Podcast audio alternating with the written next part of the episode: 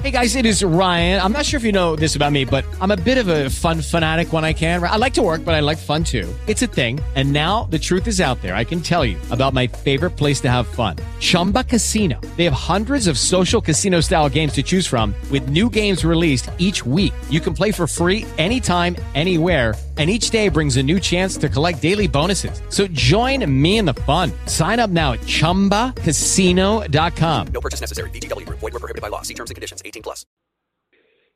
Good evening, everyone. Welcome to Signs, Wonders, and Miracles. Tonight we're going to start our journey in Revelation 14. Welcome to the program, Pastor James. Well, thank you, Dorothy. I'm glad you used that word journey because a lot of people don't realize that's what we're really on a journey. Everything is all about the journey that we're here on this earth. I've got a, a friend of mine's here tonight, and I'd like for her to introduce herself. Uh, will you tell them your name and what church you go to? My name is Rhonda Mayberry, and I go to Memorial Church International. And who's your pastor? Apostle Larry B. Aiken and Pastor Olivia C.Q. Aiken. Oh, where are they located? Are they Um, here in Kansas City? Yes, um, 11, 11424 Hickman Mills Drive in Kansas City, Missouri. Oh, well, thank you. I'm glad you're here today. We're going to be uh, discussing, as, as my friend Dorothy said, the book of Revelations, the uh, journey of it. Because right now, the a lot of people are confused and they think that the book of Revelation has already started, and it hasn't. It hasn't started yet. In fact, here are some of the secrets of the uh, book of Revelation that most people don't know about. And I'm going to start talking about that today. I'm going to go over here to uh, Psalms 119. So let us turn to Psalms 119, starting with the first verse. Because this is the Bible is written in secret code. But those that understand the word, they'll be able to uh, see how God is hiding things. You see, God wants somebody who's not lazy. He wants somebody that really loves Him, that are willing to search Him out to seek His face instead of just saying, Well, I read this and I read that, and let me see if this will work and let me see if that'll work. No. The Bible is written for a purpose. And a long time ago, when I was in Bible school, they used to go back and say, uh, the Bible means B I B L E, basic instructions before leaving earth. Basic instructions before leaving earth. And God hides things. That's why He talks in parables. Well, to talk about the book of Revelation, I will take you to Psalms 119 in the King James Version. You got to remember, there's many different versions, but the King James is what we want to be at, the old King James. And it says, Blessed are the undefiled in the way who walketh in the law of the Lord. If you go up above that, you'll see it says a word called Aleph. And then if you count down eight verses, you'll see another word. It called Beth. And if you count down another eight, and we all know eight means new beginnings. Count down another eight, you get Gimel. And you count down another eight, and you get Dalet. Okay, I'm just, with Hebrew words, you can use uh, one word can be 10 words, it can be 20 words. But the thing is, if you get the root understanding of it, it'll start making a lot more sense. So by reading that first word, Aleph, Aleph means the head or a beginning. Okay? Beth means house or dwelling place. Uh, Gimel means to give something. Okay? And the fourth uh, fourth word is Dalet, which means knowledge. Now, it can mean more than that, but I'm just giving you a, a little bit so you can understand how to stay attuned to what, what I'm talking about in Revelation. Now, let's turn back to Revelation, the first chapter and the first verse. Revelation, the first chapter and the first verse. If you were here at the church, we would say, say amen when you get there. All right. Now, I gave you four letters of the Hebrew alphabet just now, and it it is written to explain what the book of Revelation is going to be about. In the Hebrew letters, there are 22 letters in Hebrew. There's also 22 chapters in the book of Revelation. Now, a lot of times they'll say, well, this is how you, you keep count of what's going on. The 22 Hebrew letters represents the 22 different chapters, but it means more than that. If you look at chapter 1, the first word I told you was Aleph. And if you read that first letter, the first thing is, is the revelation of Jesus Christ. In other words, this is the head. This is the beginning. Okay? The next word, chapter 2, if you get over there, I told you it means house or dwelling place. Well, if you start reading in number 2, it talks about the angel of the church of Ephesus or dwelling place. And when uh, the the word synagogue is used, the word synagogue means a collection or a gathering place. The same thing is our uh, word for church means a uh, gathering place. So now we done talked about Aleph, which means the beginning, Beth, which means house. Okay. Third thing, you'll see the third letter, it means gimel. It means to give something to someone. It's most time we can say it's a rich man running after a poor man to give him something. Well, who's the rich person? God is. He has the understanding of all of history before it's even done, from the beginning, from the end to the beginning. Well, if you read uh, chapter three, it tells us what God is saying from those chapter one and two about the house. It tells you about the house and it says what the house gives us. It says that uh, if we obey the word of God, then we'll be blessed being overcomers. If we don't, then there will be certain things that will come against us. Okay? So now we done went three letters, Aleph, Beth, Gimel. As I say, I'll go back again. Aleph means the head. Beth means dwelling place. Gimel means to give. So at the head of the house, it gives. Now, what we want to know is what does it give? And if you go over to the fourth uh, fourth chapter, it says, After this, I looked up and beheld a door was open in heaven. Well, the first, the fourth letter for Dalet means knowledge or door. And if you start reading the rest of the Hebrew alphabet, you'll find that every one of this thing goes together. All right. Now let's go over to the 14th chapter and starting with the first verse. The 14th chapter of Revelation, starting with the first verse. And it says, And I looked, and lo, a lamb stood at Mount Sinai, and with him a hundred and forty-four thousand, having his father's name written in their forehead. And I heard a voice from heaven as the voice of many waters and the voice of a great thunder. And I heard the voice of harpies. That's a, a, a special type of angels harping with their harps. All right.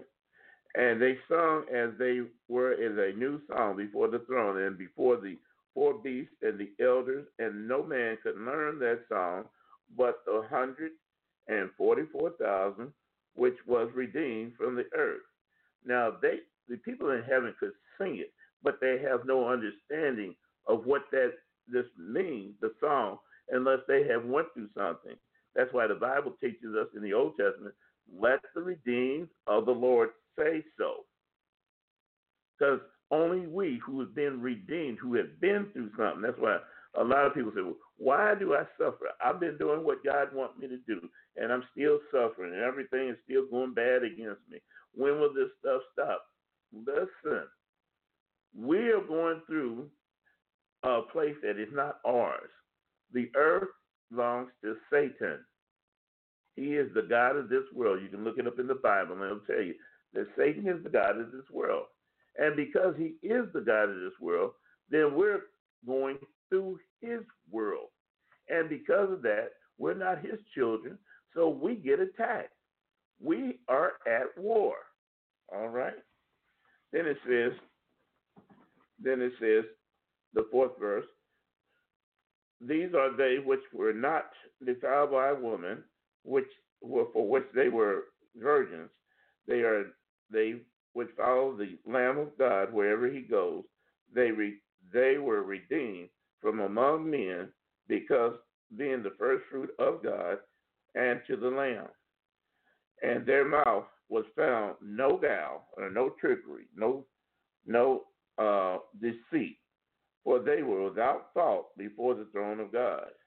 Now, when they said they were virgins and stuff, they had not been defiled by women. the Bible, I told you, has things. And it's not talking about women.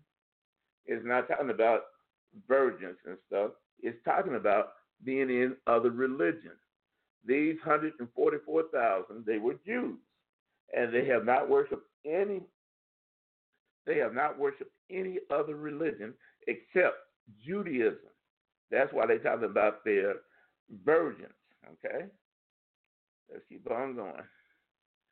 And I saw another angel fly, flying in the midst of heaven, having the everlasting gospel to preach to them unto them that dwell on the earth, and to every nation, kindred, tongue, and people. Now, the Bible teaches us in uh, uh, Hebrew, the 13th chapter, where it says, uh, Be not forgetful to entertain strangers, for many have entertained angels unaware.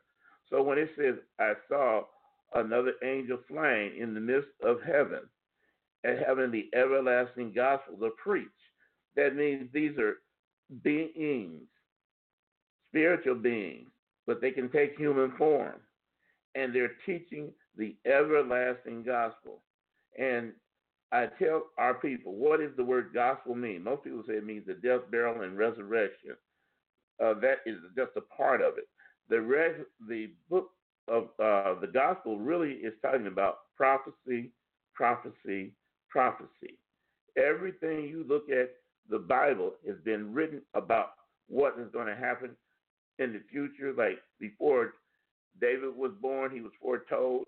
Before uh, Cyrus was told, uh, born, he was foretold.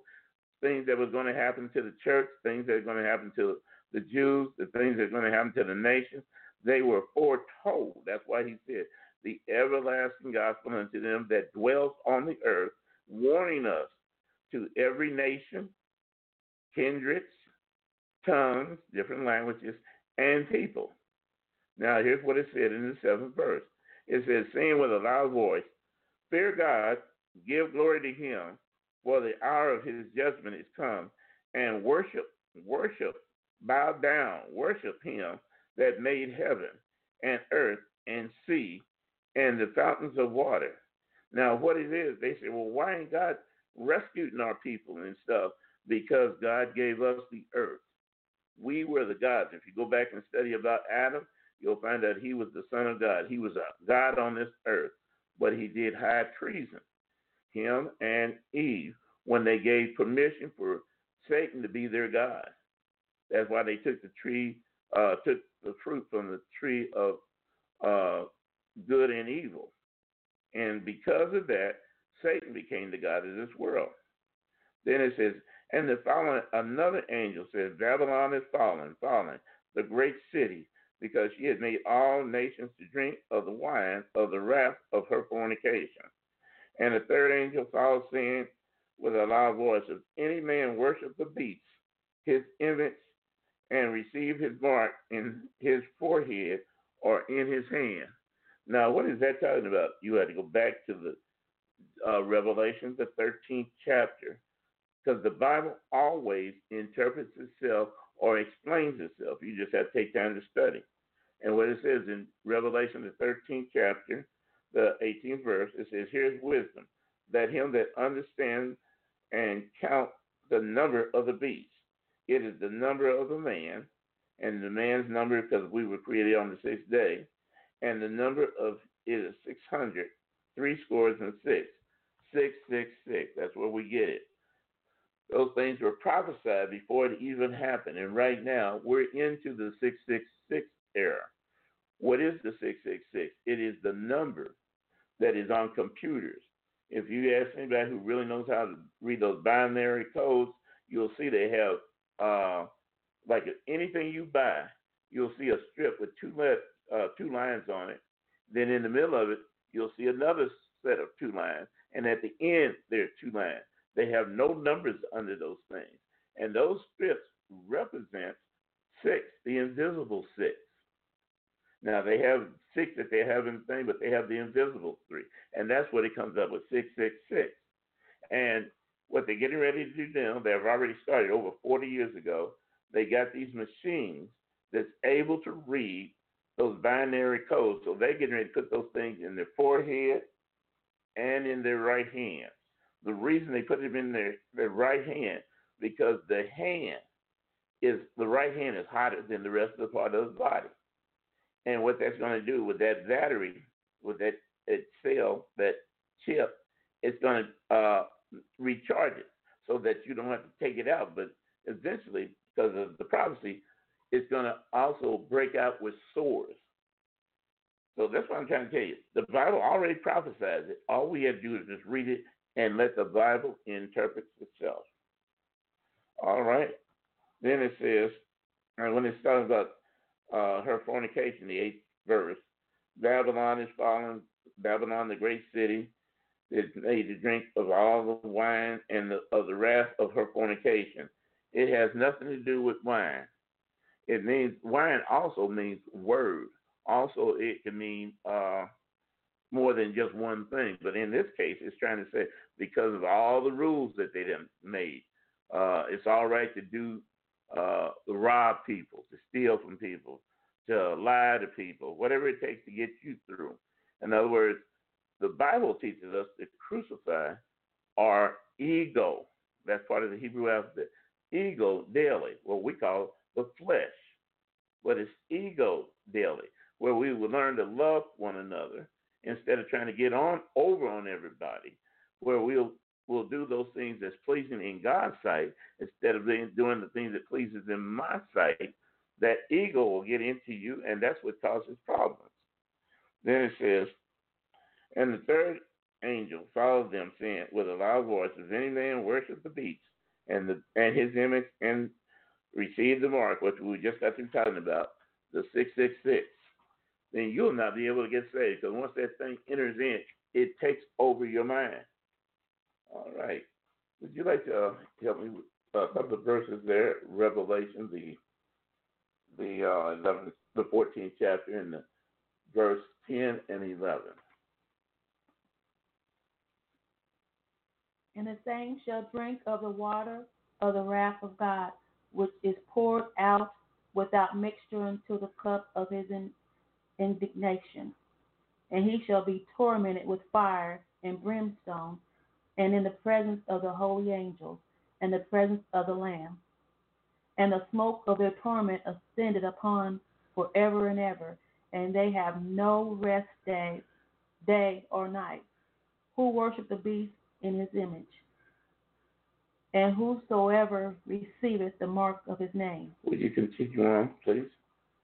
Here is the, the patience of the saints. Here are they that keep the commandments of, the, of God and the faith of Jesus. All right, now listen to those three things there.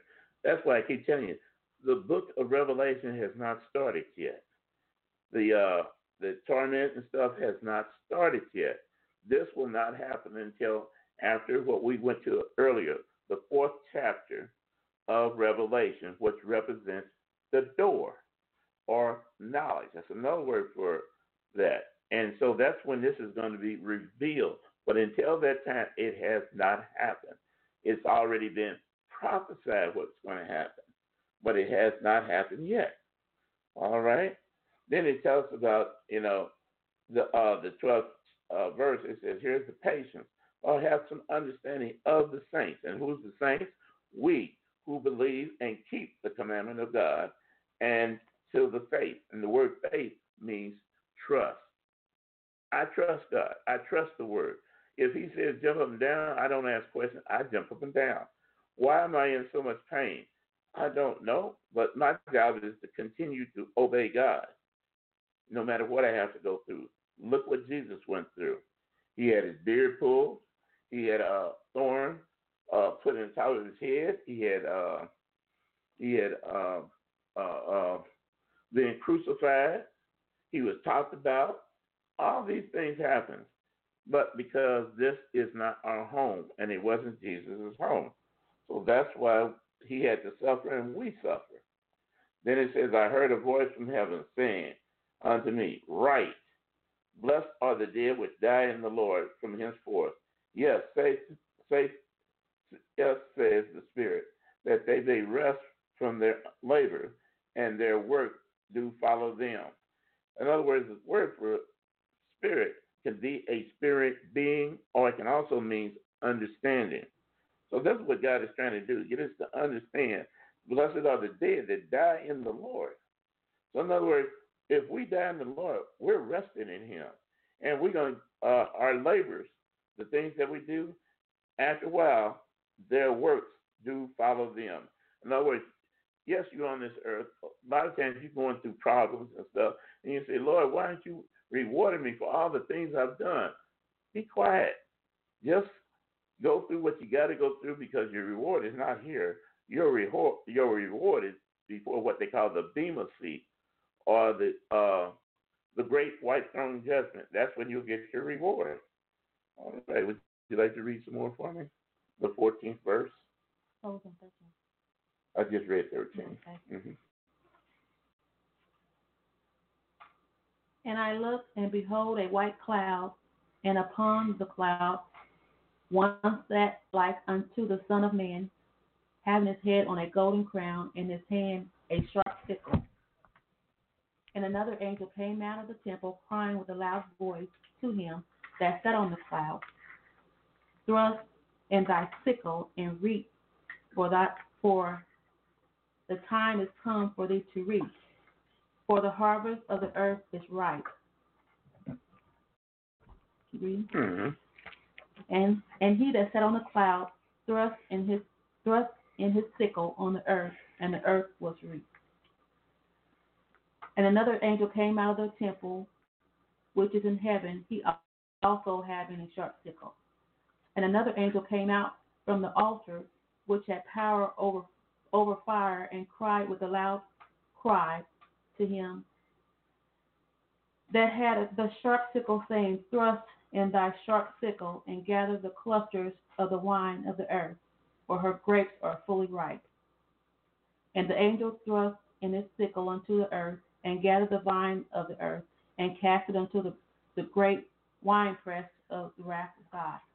And the wine, winepress was trodden out of the city, and blood came out of the winepress, even unto the horse bridles, by space of thousand of a thousand and six hundred furlongs. Amen. Amen. Now, if you notice, it's not talking about wine and stuff. It's talking about the, the uh, retribution that's going to be upon those that turn their back on God, for those who worship the beast. That's why I said it hasn't started. When that happens, we will be out of here. They, they got three different teachings. They have the pre, mid, and post on the rapture. Three three things. I believe we're going to go on pre. I believe we're not going to be here for the seven uh, years tribulation. I believe there's going to be some people that's going to go through the first three and a half, and that during those three and a half is when God, I mean, when Satan, the God of this world, is going to be punishing those people that got left behind. But after that, when it starts the next three and a half years, it'll not only be Satan punishing them, but it'll be God Himself punishing them. That's why I said this has not started yet. Now let's look at uh, chapter 15. And I saw another sign in heaven, great and marvelous, seven angels having the seven last plagues in them, filled up the wrath of God. See, this letting you know this is not Satan. This is God doing this. And it's not going to be happening until the great tribulation. And I saw as if it was the sea of glass uh, mingled with fire, and them that had gotten the victory over the beast, and over his image, and over his mark, and over the number of his name, and name also means uh, uh, authority, standing in the glass, the sea of glass, having the heart of God. So there's going to be people saved during the tribulation period. They're going to be some that's going to be able to see, wow, I wish I had understood earlier. I will not take the mark. I will not take the, the number. I will not do what the uh, the devil of this world or the God of this world says. So that's when they're going to be overcoming. That's why we are overcomers. Thank God that we get out of here the first time and that we don't have to have our heads chopped off to be saved. All right? Jesus paid for us, He redeemed us. All right? So now the uh, third verse it says, And they sang the song of Moses, the servant of God, and the song of the Lamb, saying, Great and marvelous are their works, Lord God Almighty, just and true are thy ways, thou King of the, of saints. They're talking about the uh, song that was sung back in the Old Testament, Moses and them, and they were called the saints of God. We are drafted in, and we are becoming the saints of God. Praise God that He gave us grace and mercy to where we get drafted in. And then it says, the fourth verse, who shall not fear, who shall not fear thee, O Lord, and glorify thy name? For thou only, thou only art holy. For all nations shall come and worship before thee, and thy judgments are made manifested. In other words, the truth will go forth, and there's going to be a lot of people embarrassed, talking about, well, God, God is a good God. He would never send nobody to hell, and and that we can live any way we want, and God's mercy will be upon us. That's a lie. Learn what what mercy is. Learn what grace is. Learn what the Word says. For God's Word has not changed. Man has, and they try to change the word of the Creator to be like the creation of, on this earth. In other words, whatever I believe is right is it. You forgetting that you didn't create God, God created us. And then it says, the fifth verse, after that I looked and behold, the temple of the tabernacle of the testimony in heaven was open. And the seven angels came out of the temple, having the seven plagues, clothed in pure and white linen, having their having their breasts girded with golden uh, golden girdles. And one of the four beasts gave unto the seven angels seven golden vials of the wrath of God, who lives forever and ever. And the temple was filled with smoke from the glory of God and from his power. And no man was able to enter into the temple until the seven plagues and the seven angels were fulfilled. In other words, back in the Old Testament, it was when Solomon had created the temple and they started praying. The, the glory was so strong they couldn't even go in there. Well, this is the same thing. It's still going to happen again. There's going to be a third temple being built. That's why I said it has not started yet. The third temple has not been built yet in Israel. All right. As I said, we just went through two chapters just then, and we'll go through some more in a few minutes here.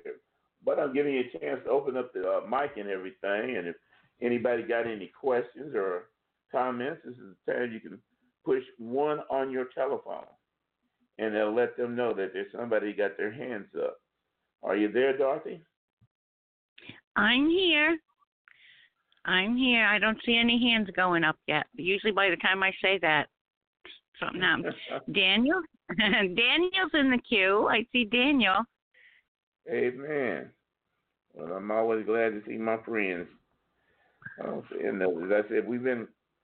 What I'm trying to do right now, as I said, I'm trying to let people know the Book of Revelation has not started yet, except for that part is that God is revealing it, and He's letting us know it's the Hebrew alphabet that gives us the secrets that is hidden in the Bible. That's why I say the Bible interprets itself or it explains itself. Well, as I said, I'm trying to give people a chance to go ahead and call in and everything. Well, we start Oh, someone next. just raised their hand. Let me see. We have a whole bunch from area code 816. Uh, 816-550. Your mic is open. Hi. Hi. Hi. Hello. Good evening. Um, my question is, okay, so how do we know you talk a little louder? Um, okay, I'm sorry. I said, how do we know when or what reasons they would want to put a chip or the number 666 on the forehead? That is a good question. The reason uh, they want to put the chip in the middle of your forehead, as I said, the scriptures was already prophesying it, because God knows the end from the beginning. And with those wands, that's what you'll see behind. They uh, use them at the grocery store now. They like if you have a big uh, something in your uh, basket, instead of you taking Right. it out and putting it up on the belt, they can take that wand Right. and go across that. Well, see, Right. with this wand, they also can go against your right hand or your forehead, and it'll transfer money out of your bank account into their bank account. So that way you don't have to have any money on you.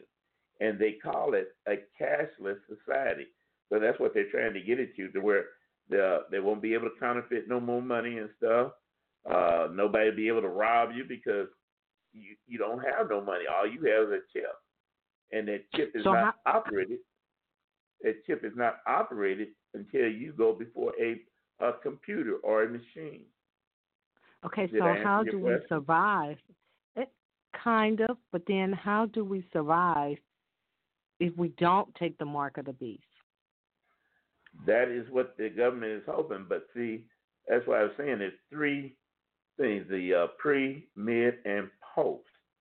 I'm praying that we get out of here, raptured out of here to heaven before the the mark of the beast is given. So it's just going to be for those people that are left behind and those that are here in the earth at that time. But us who are saved, who's been redeemed, we don't have to worry about that. That's why in the fourth letter of the Hebrew, when it says uh, knowledge or door, and it says open up the door and come up here, that's what it's talking about the rapture. They don't have the word rapture, but as I say, God hides things. And when you start to understand that the Bible interprets itself, you'll real understand that we are not scheduled to be here. We'll be gone. Did I answer your question? Pretty much you did. Pretty much you did. Okay. You have any other questions? Not at the moment. I have a statement.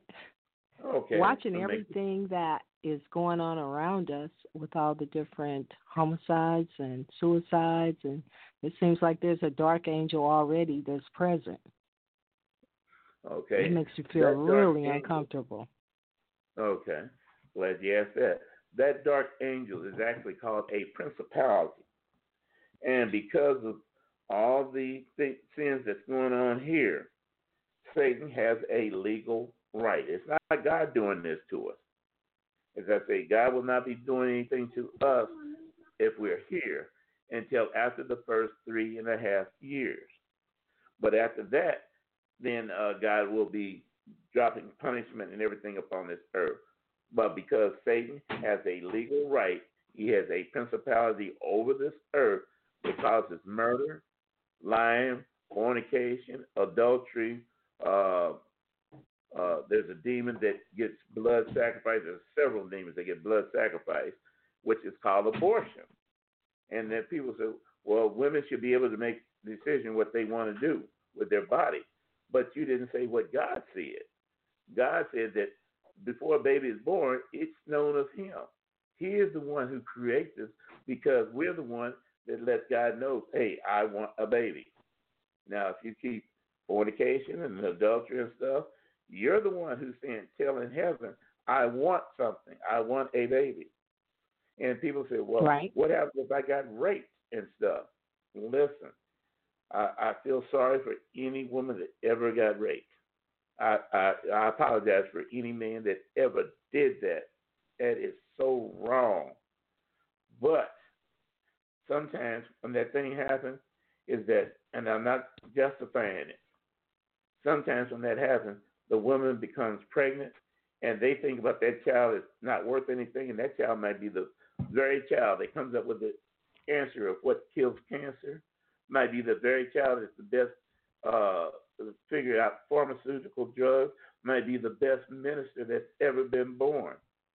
And it was his time to come into this earth. And as I say, I, I'm sad that any man raped any woman and did that, but don't throw away that child. Because if you do a blood sacrifice, that's what it is, then the principality, which is on this earth, has more legal rights to kill folks. And believe me, they're killing people right now. Kansas City is the number one place of murder. And a lot of So churches. can those women be saved whether it was consensual sex or unconsensual sex? Yes, they can be saved. They will be saved. It's not their fault to get raped. It's No, I said whether they were in uh, a relationship or were raped, either, either, or, Mhm. on both cases. Yes, they can be saved. The Bible says you can be saved just about from everything if you repent. The only thing you cannot be saved from is blaspheming of the Holy Spirit or to take the chip. But since we're not going to be here, we don't have to worry about taking the chip. Okay. And usually, when the people that take the chip that's going to be here, they're they're Mhm. wicked people. Once they take that chip, it'll change them. So you cannot. If we were here, we couldn't change our children. We couldn't change our family or friends or anything else. Once they take the chip, they are hooked up to that computer, and that computer is hooked up to the God of this world, which is Satan. All right. Wow. Did I answer your question? Yes, you did, and I appreciate it. And I appreciate you both.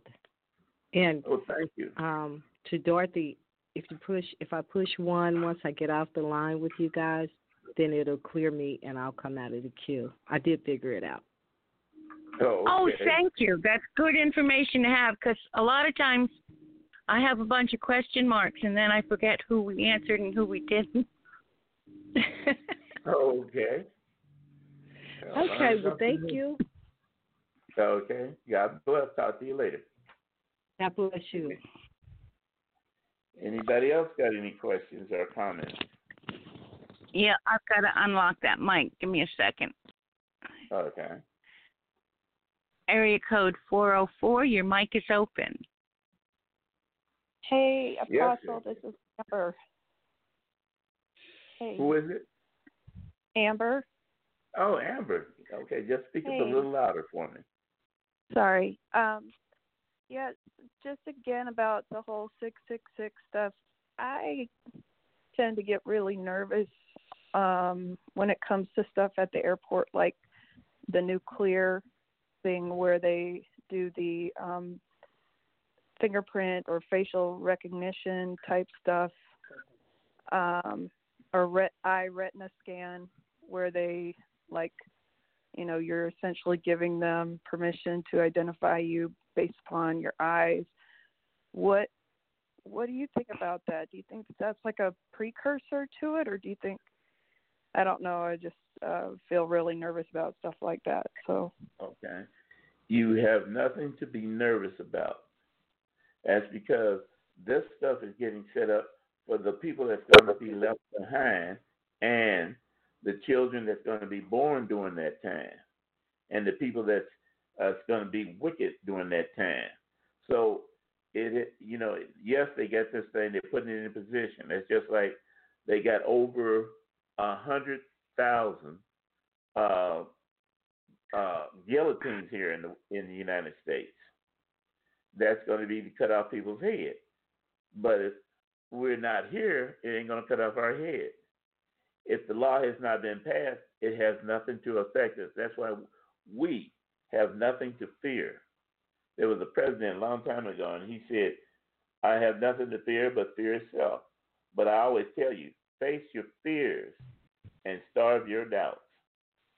If you'll face your fears and feed feed your faith, then you will not worry about these things because God told us in the uh, book of Revelation that he would hold us away from that time of coming, which was in the third letter, the uh, third Hebrew letter, which means Gimel, which means he's given us an idea that we are not going to go through this thing. He's he's already redeemed us, the ones that uh, that are saved by the blood of the Lamb, and whose name and our testimony are in the Lamb book of life. So, as I tell you, fear not. Every time you run into an angel, they're going to always tell you, fear not, because we're covered by Jesus, by his life. When we say we're covered by the blood, the word blood means life. So that his life has already redeemed us. And that we have we have a life in Christ, that we have nothing to fear against demons and anything else. They may attack us, but we get to attack back if we know what we're doing. That's why it says in the book of Daniel, the wicked will do wickeder. It also says the children of this world are smarter than the children of light. We're the children of light. But the thing is, it says, no weapon formed against us shall prosper. So it doesn't say the weapons won't come at, at us and stuff. It just won't prosper because we, when we submit ourselves unto God, resist the devil, and the devil flees from us. It didn't say he flees from God. He flees from us. The only thing that gets devil power is when we start to fear, when we start to worry. One of the things I taught my mother a long time ago, I said, if you pray, don't worry. If you worry, don't pray. So those things you understand. Feed your faith, starve your doubt. Did I answer your question? Kind of.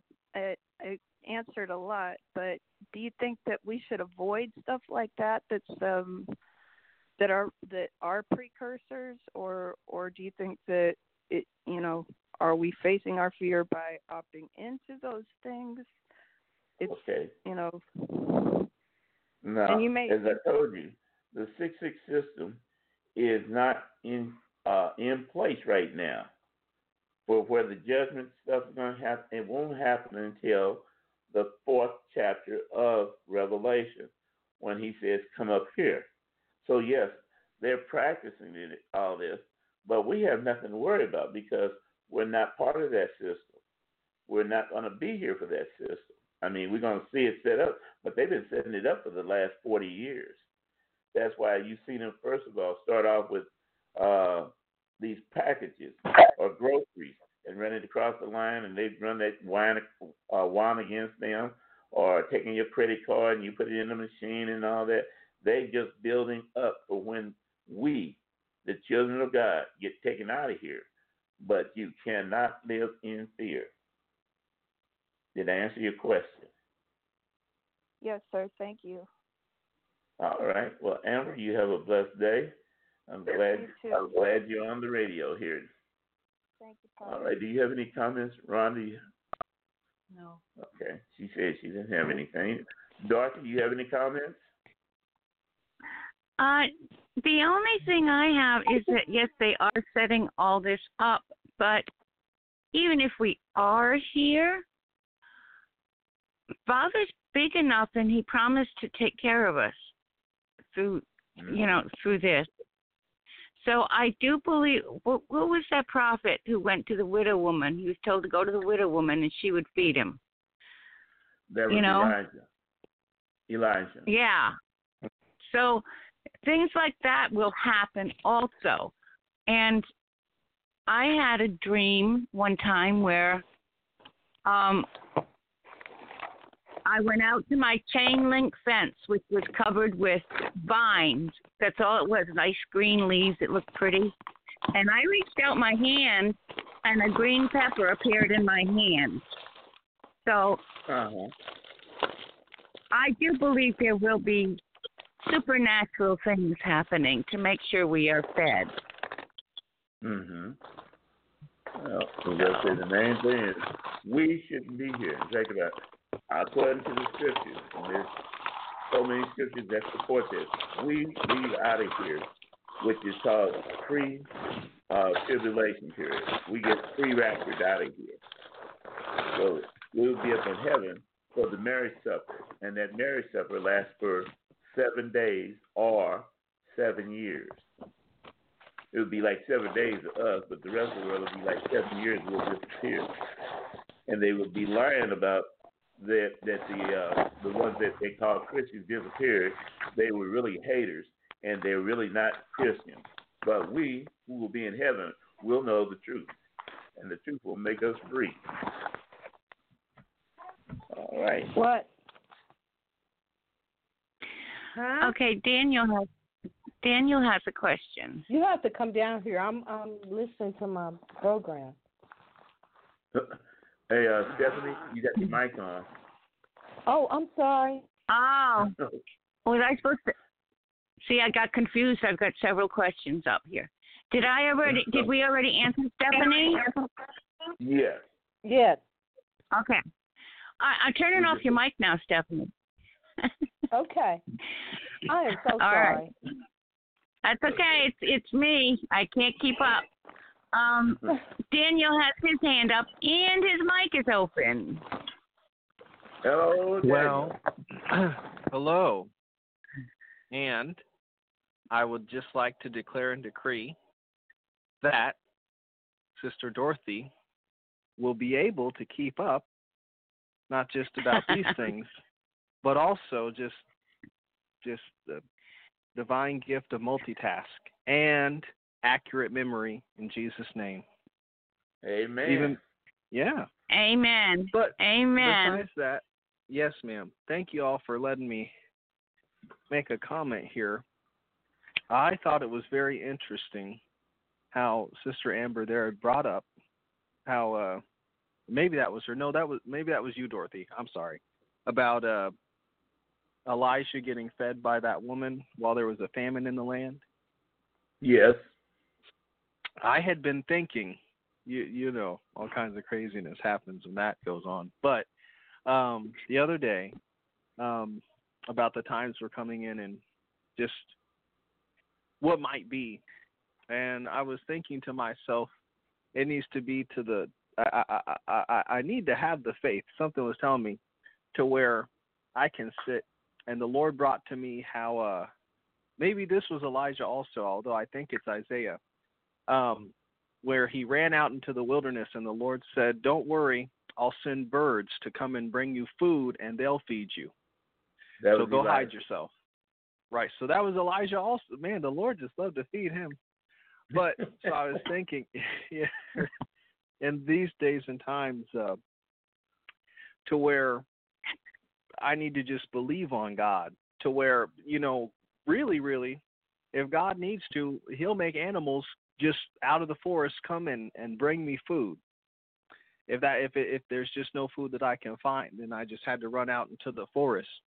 And if there's no, you know, if I can't find any clean water, I don't know how, but he'll he'll make that manifest for me. And then I got to going on and I said to myself, well, Lord, if you could do that, but also when uh Jonah was prophesying and I forgot what the city was, what the name of the city was, but for those 40 days, just like uh I believe Moses when he went up on the mountaintop, right? They they didn't Mhm. eat or drink no water as far as I know. And the Mhm. Lord's his just supernaturally he sustained them and they uh they didn't grow weaker. As a matter of fact, I I feel like they were stronger at the end of it. They were. So, so even if you can't find any clean water, you can't find no food, but you're really believing on the Lord, I feel like there's ever a time where your faith was on, that was it. You got soldiers, weird people running around trying to kill you. But uh, I mean, if really, really, you don't need to drink any water, you don't need to drink, or excuse me, eat any food. The Lord will sustain you hmm if He needs to. That's right. So- you remember the the, the widow woman and how he uh, God increased the oil for her, and Yes, uh, she was able to have money to take care of everything she needed. And Jesus, when he was out in the uh, with the the uh, people out there in the wilderness, and he was preaching to them, and he said, "What do we have?" And they said, "Well, we got two loaves and uh, five fishes, and let, he was able to feed all those people. So just like you're saying, if we learn to trust in God, what He says, and don't try to figure these things out. That's what another thing I have a hard time with people. Tell them stop trying to figure this stuff out. Just trust God. He's the one that's supposed to be in charge of taking care of us.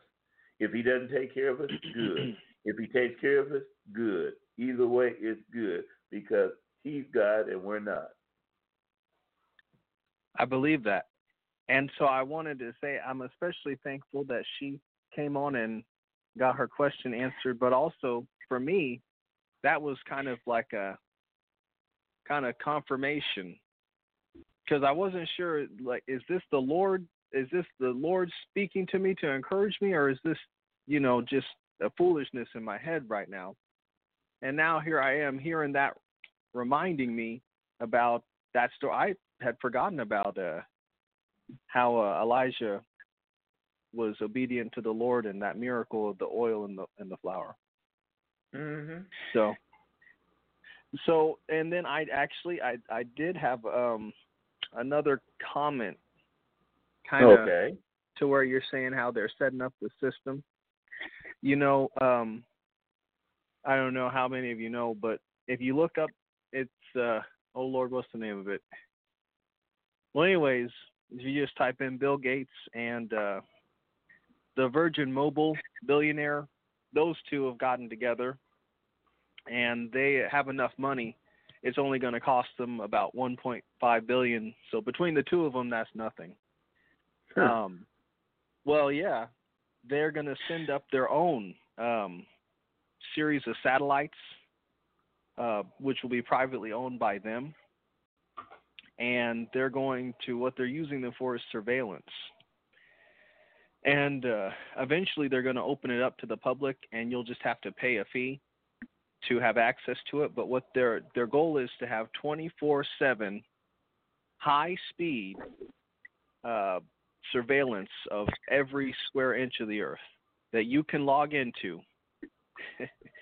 And one of their uh, uh, Bill Gates was saying one of the uses for it was so that they can catch illegal fishermen out there and I, I I I can't make this up. I was sitting here. I was like, I almost feel insulted, Mister Mister Gates, that you would think that that was something even you might as well have just not given a reason why you were doing it. Mm-hmm. Another thing with the satellites is um, I can't remember which company is doing it, but a lot of them are are doing it to where another thing besides all of the health issues that this 5G is going to 5G and 6G that they're working on is going to open up is the speeds capable to what you're saying, Pastor, have a, uh, Uh-huh. a no money in the system.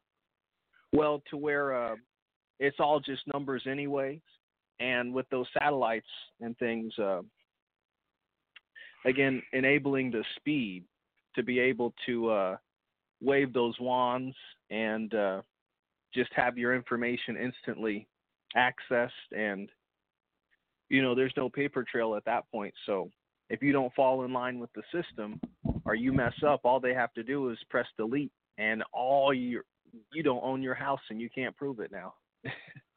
Mm. Yeah. Yes, sir. As I say, the government is getting ready, and people like uh, Trump. I I like Trump because Trump is trying to fight against the establishment. They call Right. it draining the swamp and stuff, and a lot of people are against Trump because they're getting this information, and it, they say, "Well, look at him. He never said that he was a a, a preacher. He just said he was a businessman, and he's trying to make America great again." Well, who else did that? It was uh England. I mean not England, but uh uh Israel. And his name was Cyrus.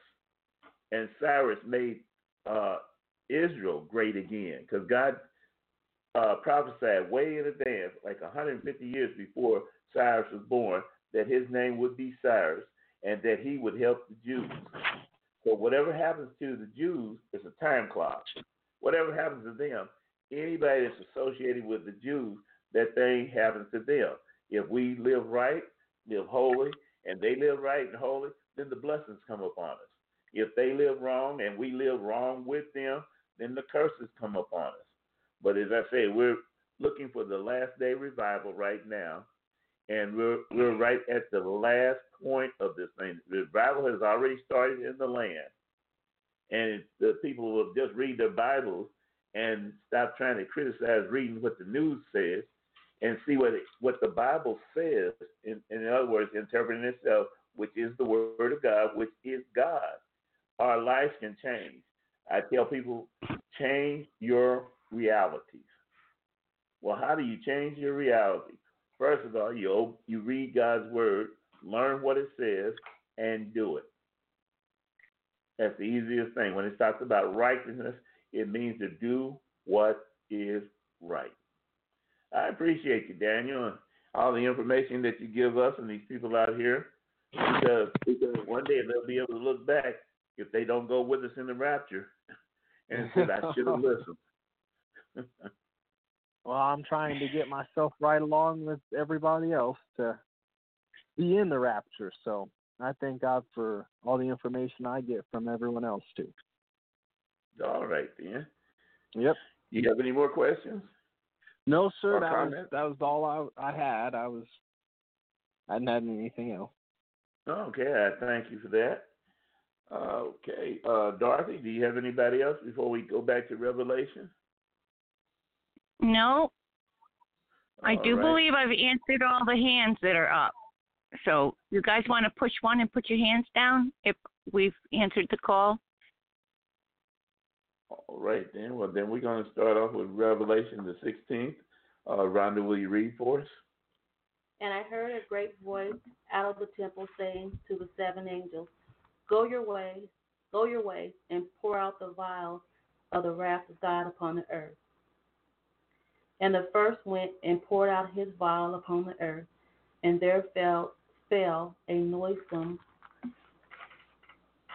and grievous sore upon upon the men which which had the mark of the beast and worship his image.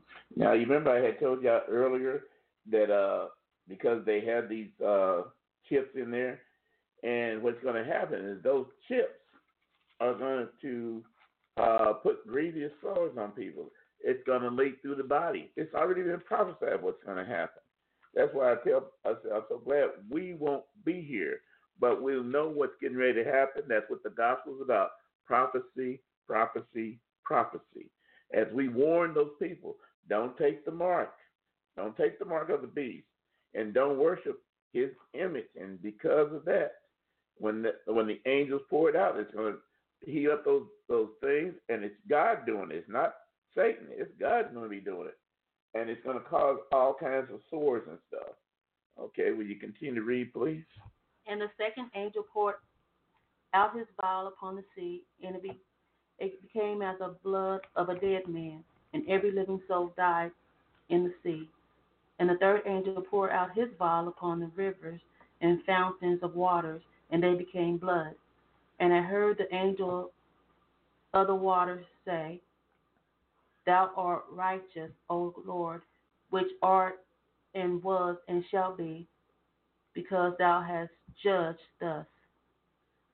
For they have shed the blood of saints and prophets, and thou hast given them blood to drink, for they are worthy.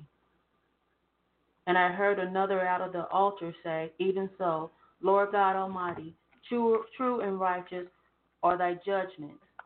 Now let's look at all this. If you notice, it talks about blood, blood, blood, blood, blood. The life is in the blood. And what's getting ready to happen is I said, we won't be here. But because of, of the Bible always tells us everything always repeats itself.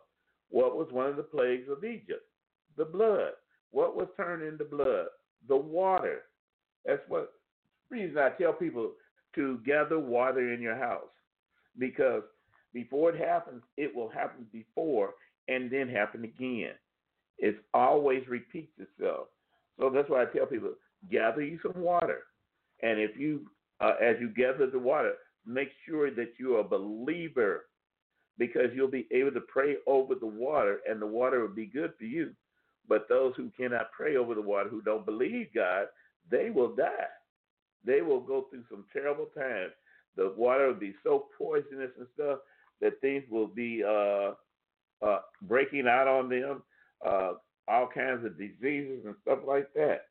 That's why God's going to be doing it, and you ain't got nobody to, to repent to and say, "Oh Lord, I'm sorry," and all that. No, when God stands up off the uh, mercy seat and sits on the judgment seat, there is no mercy, there is no forgiveness, and the angels will obey the word of God. All right, let's keep going, please.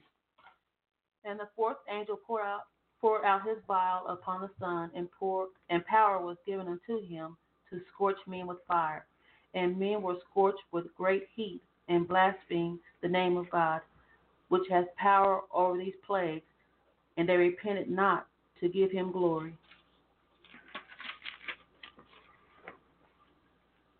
And the fifth, angel poured out his vial upon the seat of the beast, and his kingdom was full of darkness, and they gnawed their tongues for pain, and blasphemed the God of heaven because their pain and their sores, and re- repented not of their deeds. In other words, I keep trying to tell you, during this time, it ain't going to be Satan doing it. It's going to be God, and He's going to be uh, pouring out judgment upon the kingdom of the of the beast, and it's going to be full of darkness and stuff, and they're going to be biting on their tongues and stuff, trying just to feel pain, because there's going to be a time when there's going to be these scorpions come out of the earth. They're going to sting people. They're not scorpions, but they'll look like scorpions. They'll sting people, and that people will not be able to die but they'll be in torment for five months. That's why I'm trying to tell you, except what the word is saying now. The prophecy is going forth.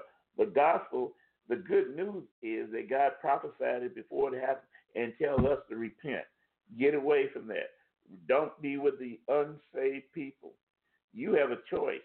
Either you obey God or you disobey God. You obey God, the blessings will come. Disobey, you're under the uh, judgment seat, and the judgment will come. There's no way around it. All right, will you continue to read, please? And the sixth angel poured out his vial upon the great river Euphrates, and the water thereof was dried up, that the way of the kings of the east might be prepared.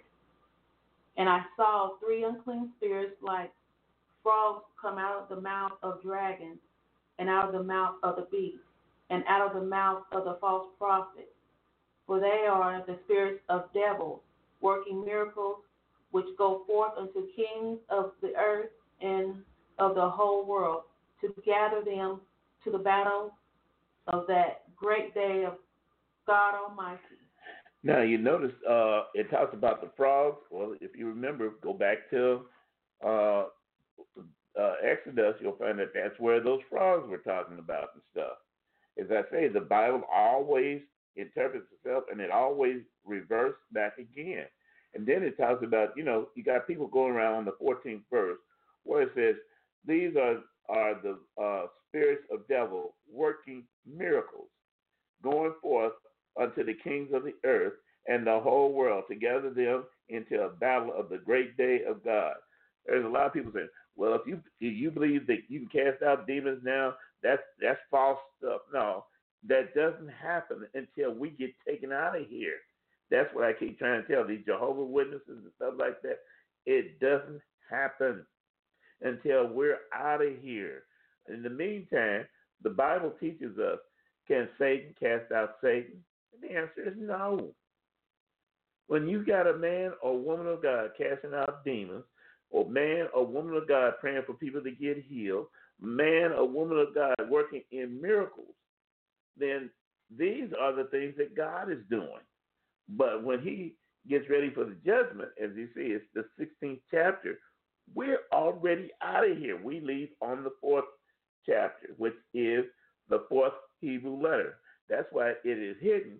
And for the people that say, well, it doesn't say rapture, listen, you got to understand what is God doing, not the way you think. He says, I don't think the way you do. I don't have thoughts the way you do. My ways are not your ways. But he has things, and then he tells us, here's the key. Here's the key. Learn there is a key. Understanding is the key. That's why he told the uh, the Pharisees, he said, you don't go through and you don't even let nobody else go through, and you make somebody two two folds the devil than you are. That's the same thing. You're being taught devil, devil's doctrine, seducing demons. You have to learn the word for yourself. If you don't know it, you'll fall for anything. Now I'm telling you, when this uh, false miracles and stuff will happen, it'll happen on the 16th chapter, and we will not be here. All right, will you continue? 15. 15, yeah.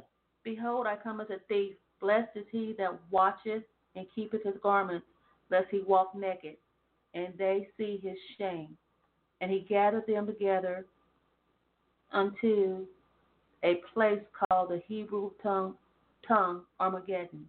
Now, this thing here is Jesus is warning us. He said, I will come like a thief. And uh, blessed is them that watches. You know, the the ones that got left behind and realize, hey, I made a mistake. You're going to keep fighting through for seven years if you get left behind. You don't want to be left behind. And it says, then you got the, uh, then it says that they will gather in a place called Armageddon.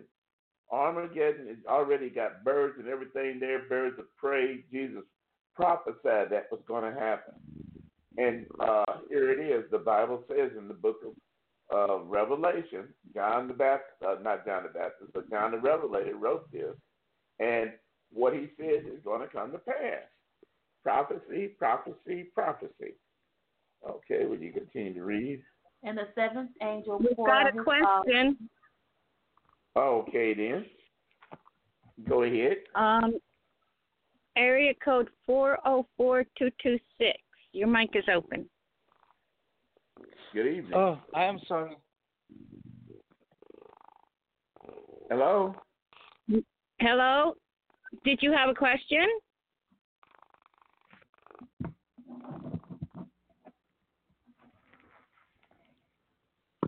I don't have a Did question. you I'm sorry. You? I'm sorry, I didn't hear you. No, I don't have a question. I'm sorry. I was just listening. I will mute my my phone. Okay. Uh, press All right. one and your Thank hand will go down. All right. Okay. All right. All right, then. Well, since you was on there, you could give your comment if you uh, what you thought about the teaching and if you, you liked it or didn't like it. Well, some people get nervous. Okay. Oh, no problem. All right, let's continue on. Where were we at? And the seventh angel poured out his vial unto the air, and they came, and there came a great voice out of the temple of heaven from the throne, saying, "It is done." And there were voices and thunders and lightnings, and there was a great earthquake, such as was not since men were upon the earth. So mighty an earthquake, and so great. And the great city was divided into three parts, and the cities of the nations fell.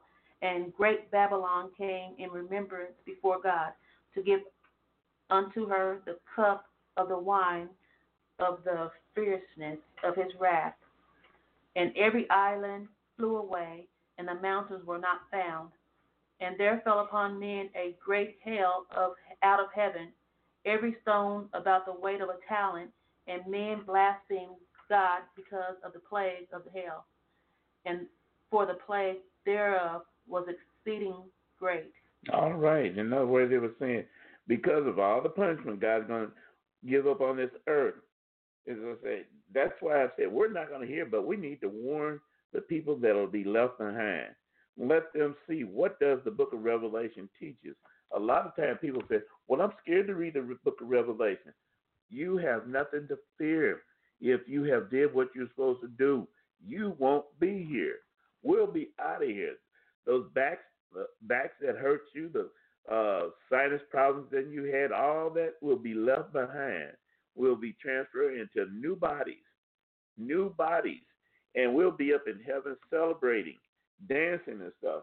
When it says in that 20th verse, it says every idol, I mean every idol island and will fly away in the mountains that were not found. In other words, the different kingdoms are going to be destroyed.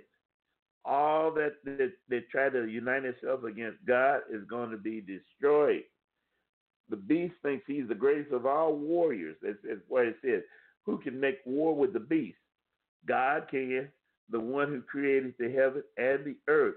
The only reason Satan has got this earth now is because of high treason. The angels rebelled against God, and uh, the things that uh, the people agreed with the rebellion, then they're going to be punished. That's just the bottom line. And we can see why it's a reason to be punished because look at all these things that happened.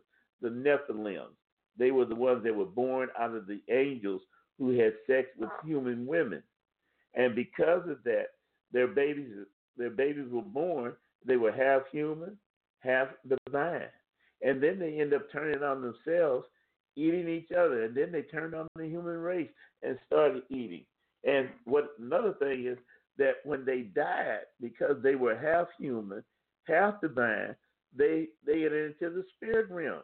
And these are things that we call demons. And they're attacking the human race. This is why we have to put on the whole armor of God. And that doesn't just mean uh, activate this weaponry and stuff, but to have an understanding on how to speak, how to war. For our weapons of our warfare are not carnal, but mighty through God, through the pulling down, pulling down of strongholds. The more you know, the stronger you become. The more you'll understand. And I'm gonna, I'm gonna give y'all one of the secrets of God is stop trying to fight God and learn to walk around with God. When you stop fighting God, trying to figure out everything that God does, that's when you have problems. But when you learn to relax in God, to trust whatever He says, no matter if it seems bad to you or good to you, whatever He says, relax. And after a while, you will hear the voice of God. He wants to talk to you more than you want to hear Him. He wants to uh, let you understand that He is closer to you than the breath in your own mouth. How close is that? God loves us, and He was willing to sacrifice His own Son so He could win, win this world back, but He cannot have it until after the 6,000 year. Right now, we're in the uh, year of five, uh, I think it's five, seven, eight, zero. And because we're there, we ain't at year 6,000 yet. There's a lot of things that are going to happen in between time, but God said if He did not cut the time short, no flesh would survive. So He's cutting it short. So that's why we never know when the rapture going to come, when we're going to get out of here and stuff. But that's the thing. Let's make ourselves ready for our redemption draws nigh. We don't know when it's going to be the day or the hour.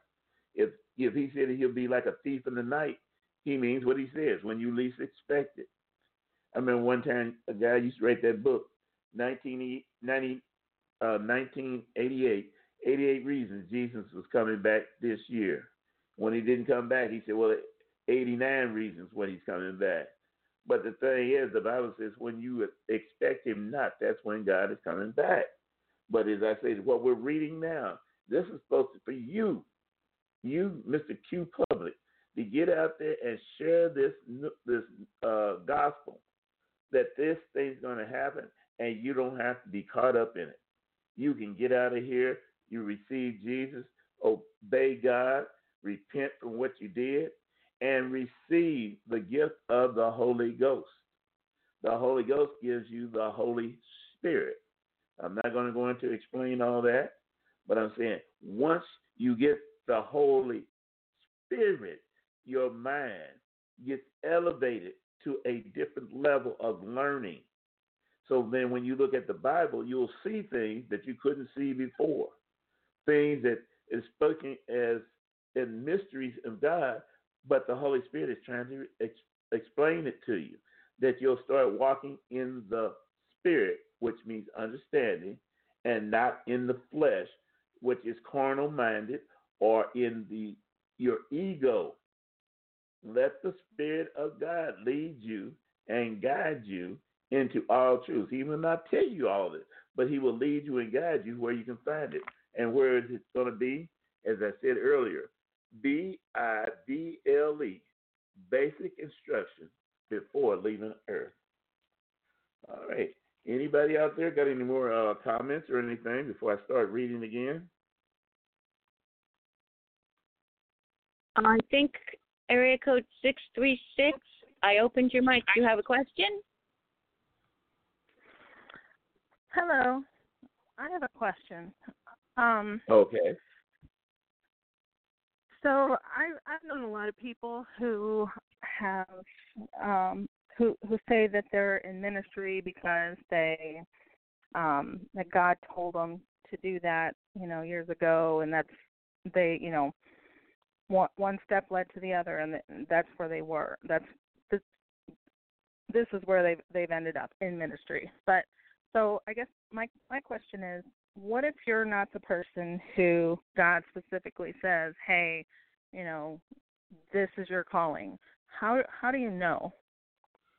Okay. How do you know what God is wanting for you to do with your life? Okay, that is a good question, and the answer is that to that is that, and I'm not teaching on this right now, but we just we'll just give it a generic answer. Your soul person will know because that soul person will be pulling toward God. It wants to be closer to God.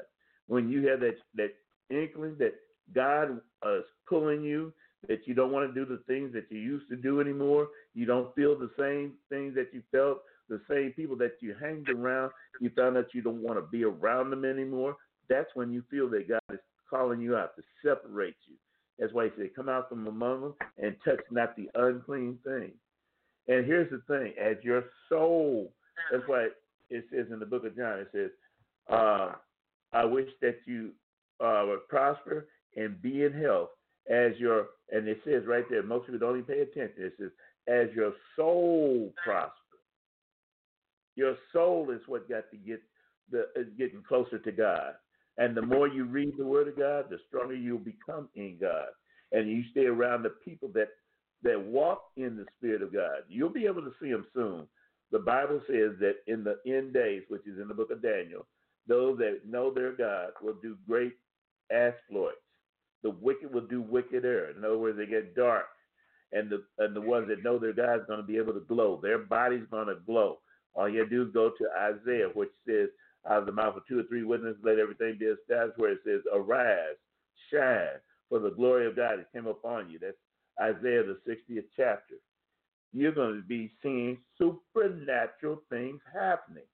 And because you feel uh, drawn toward the Lord, you can believe that God is calling you into the ministry.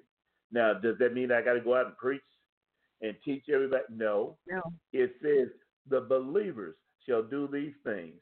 In other words, you will preach or speak. It's not that you're preaching, but you will speak to people. You will tell them about the prophecy that's getting ready to happen or been happening. You will also have gifts given to you out of Isaiah the 12th chapter, where it says uh, these gifts, uh, like word of wisdom, word of knowledge, prophecy. Uh, there's nine gifts that's in in First Corinthians and the 12th chapter. Look that up. And you're going to see these things are for you as a natural, born again believer. That's what's going to do it. It's going to be the Spirit itself. Did I answer your question? Yes, thank you. All right. Do you have any other questions? No, that's it right now. All right. Thank you. I'm glad you called in. Thank you. All right. Do we have anybody else? Um, no. See, what happens when people put their hands up and down is the the the list jumps. So then I have to relook at everything. So sometimes it gets a little difficult. I did want to mention something. Oh, someone just put their hand up about the chip. Um, area code four oh eight. Now see, I nope, that hand's not up anymore. Nine one. Wait let me see. Nine nine one three. Do you have a question? Yes, I do. Uh, it's actually for a friend of mine. Uh, he's having a problem on finding a church. And my question is, what should you look for when you're looking for a church? Uh, you know, small, medium, large, and just the things in general that you should look for.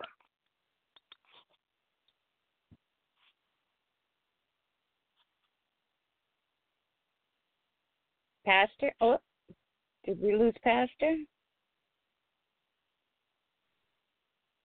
Pastor? Hmm. Looks like Pastor dropped.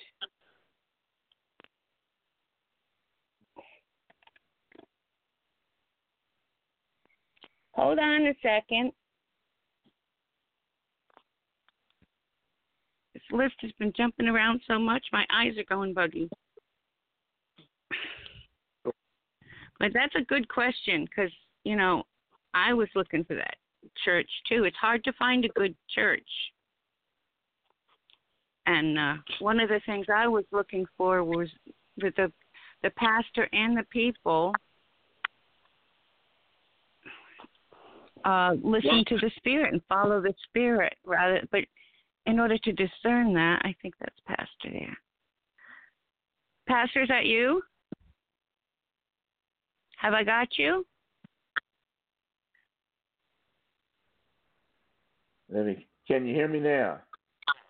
Now I hear you. There you are. Okay. Oh, yeah, I was right there.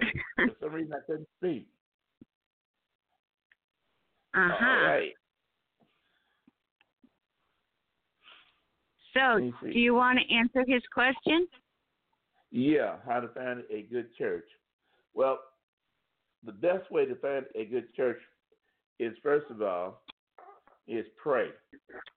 Number one thing, you got to learn how that the word of God really works if you pray. And as you search for a church, look for one who teaches uh, the word of God. Well, how do you know if they're teaching the word of God, though? Let me give you another way to find a good church. When you go into the church, you should be able to feel the Spirit of God. How do you feel the Spirit of God? Is that you will feel the love that's in that church. A lot of times when you go into a church, you can you'll see people. Oh, you want a place to sit? Why don't you sit over there? Uh, yeah, we're glad you're here. There's no love, but you can feel the love. And Jesus said that the way they will know who are my disciples by the way they show love for one another. Second of all, after you find a church that does show love, the next thing you got to find out what is their teaching. What do they teach? What do they believe in? Check their doctrine. If they believe in, uh, uh, let's say they believe in Buddha, you know you're in the wrong church. If they believe in, uh, what's that, yoga, you're in the wrong church. You need to be a place where the Word of God is being taught. And the best thing to find out is not not one of these big gigantic churches that are trying to give you all kinds of words like exegesis uh, and things like that, but somebody who gives you a common basic teaching about what does the word says. In other words, it teaches you about what is uh, the Bible says. Jesus said, "Learn of me, for I am meek and lowly."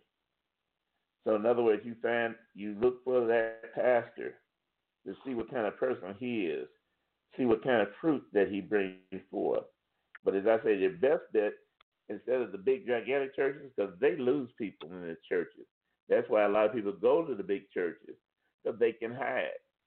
But if you go to a smaller church that's moving in the spirit of God, they can probably uh, what they call discerning of spirits, and they'll pick up like if you're not living right, a little church is more likely to find that out and try to help you. They're not there to condemn you; they're trying to help you.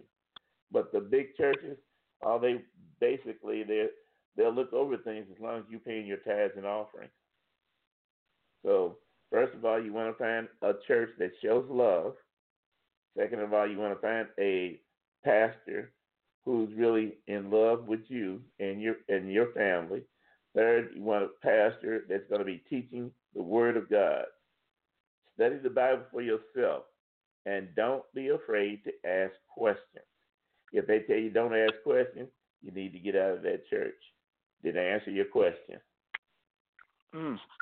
Yes, uh, that uh, that answered that question. I also have another question that some of my friends ask me, and that is, uh, they they go to a bookstore and you know the, they may be a, a new Christian, and they see all the different types of Bibles.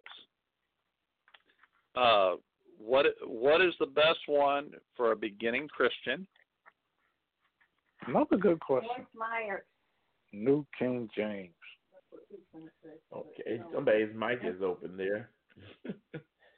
but yes, the New King, uh, for a person that's really just starting out, I believe, because God told me the best book for me to study was the Old King James Bible. Now, I looked at the New King James because uh, I didn't understand what thees and thous and all that. But later on, when I started going back and studying, it just means to continue. So these, thou, is this you or, or me or something like that. It's not that hard. And because it's closer to the root word, because like there's a book called the New International Version. If you start reading that and you compare it against the New King James, you'll find out there's different scriptures missing and things that have been changed. Just like uh, the word evil eye. Well, look at the word evil eye, and people thinking it means oh, you're putting a curse on somebody. But if you really look up the mm. basic word, the word evil eye means somebody that is stingy. That's why when you study that scripture, you'll find out it's talking about money. All right. So if I was, because there's like, I have 17 different versions of the Bible, and I still teach out of the King James Bible. I also study another book that I like, and it doesn't have nothing, but it, it hits you right in the face. It's called the Message Bible. It puts it right up into you. In other words, it uses common sense. Now, but I'm trying to tell you, you want to know the truth, you want to study the right one, study the King James. And it's just because it has these dials and that it does is not confusing. Just take your time. Did I answer your question? Well, another question related to that is uh, when you when you say that you study the Bible, are you just studying the Bible, or what other outside uh, uh, things are you using? Resources, uh, you know, just like you came up with what the true definition of an an evil eye is. How do you find that out? What kind of resources do you use? All right, that's a good one too. Normally, uh, when I first started studying the Bible, I bought a concordance, and it's uh, it's a Bible dictionary, and I would study the the uh, concordance and learn the words, learning the basic words. What does this really mean? What does that really mean? And I would look at the uh, English part. I would look at the Greek part, which would have English words to translate it, and Greek part. So, as I say, the best book to get to go along with those things so you can stay out of going down the rabbit hole. Because that's what most people do. They go down the rabbit hole. They buy all these uh, commentary books. Now, the only one that it, it, doesn't go one way or the other, he goes down the middle of the road, and that is uh, Matthew Henry. Matthew Henry. But I'm trying to tell you, your best bet is to, first of all, get that concordance. And uh, if you're going to read a, a commentary book, don't get the big volume. Get the small volume on the King on the uh, Matthew Henry. Matthew Henry.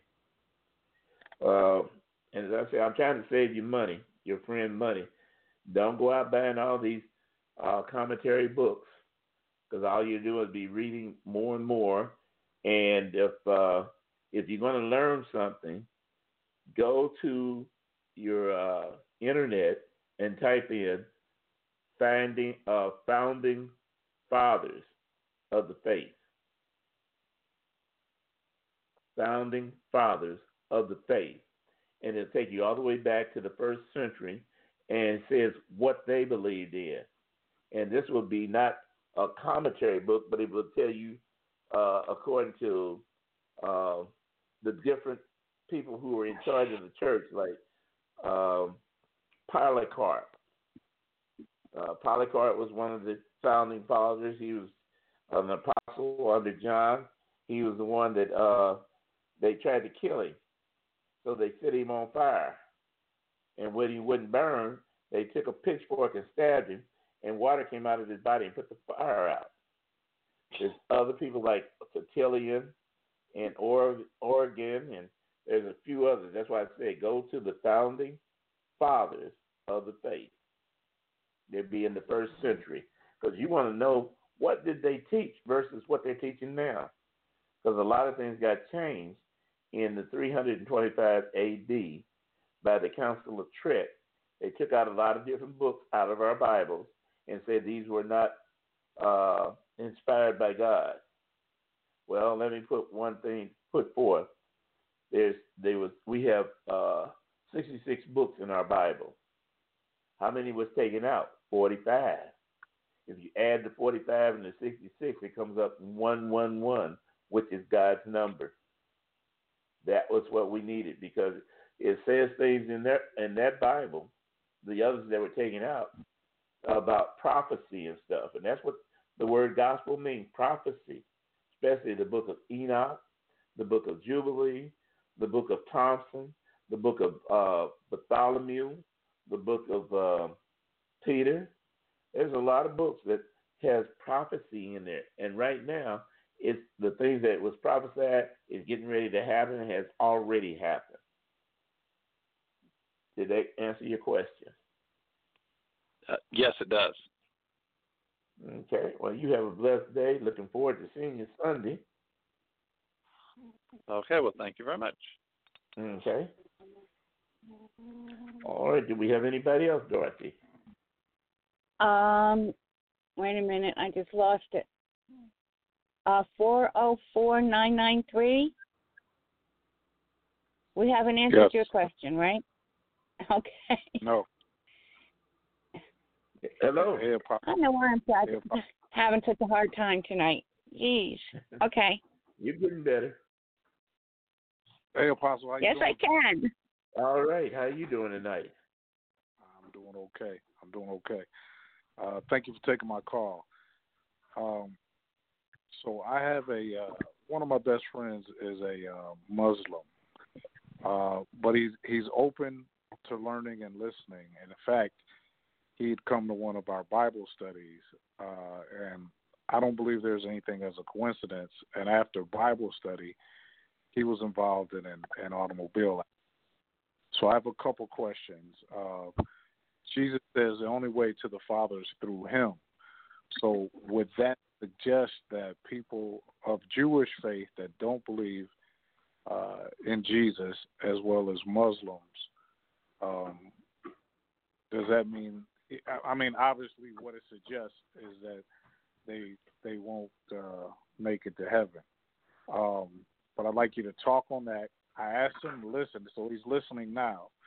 Okay. And the other thing, then the other part of that is he was involved in that accident. Do you think that's the enemy's way of attempting uh, to have him uh, become fearful for just coming to listen to Bible study, or do you think it's a trick of the enemy? And just your thoughts on that. And then Okay. the last part of that, excuse me, it's a multiple question. I'm sorry, multiple point question. But I heard John Ramirez say that he would he he was actually in communication with the demon that's over that particular faith. And I just want to get your thoughts on all that. So I'm just going to put this on mute, let you talk, and I know uh, uh, my brother is listening. So thank you. All right then. Now, uh, there's a lot of teaching out there about about the only way to God is through Jesus. All right, but see, the Bible teaches us. This is a true story that it teaches us that if we have no way of hearing about Jesus, And if we do by what conscience sake tells us to live uh, right, then Jesus' mercy will take care of that person. So they're gonna be they're gonna be people that were confused, you know, about the religion and being in the wrong religion, but because their heart was made right with God, they will still be saved. See, the Bible is not legalistic like most people think. It, you know, or if you if it if it, it says A B C D, then it must be A B C D. No, God says I'll teach, I'll hide things, and then when you start searching for me with all your heart, soul, mind, and strength, I'll start revealing things.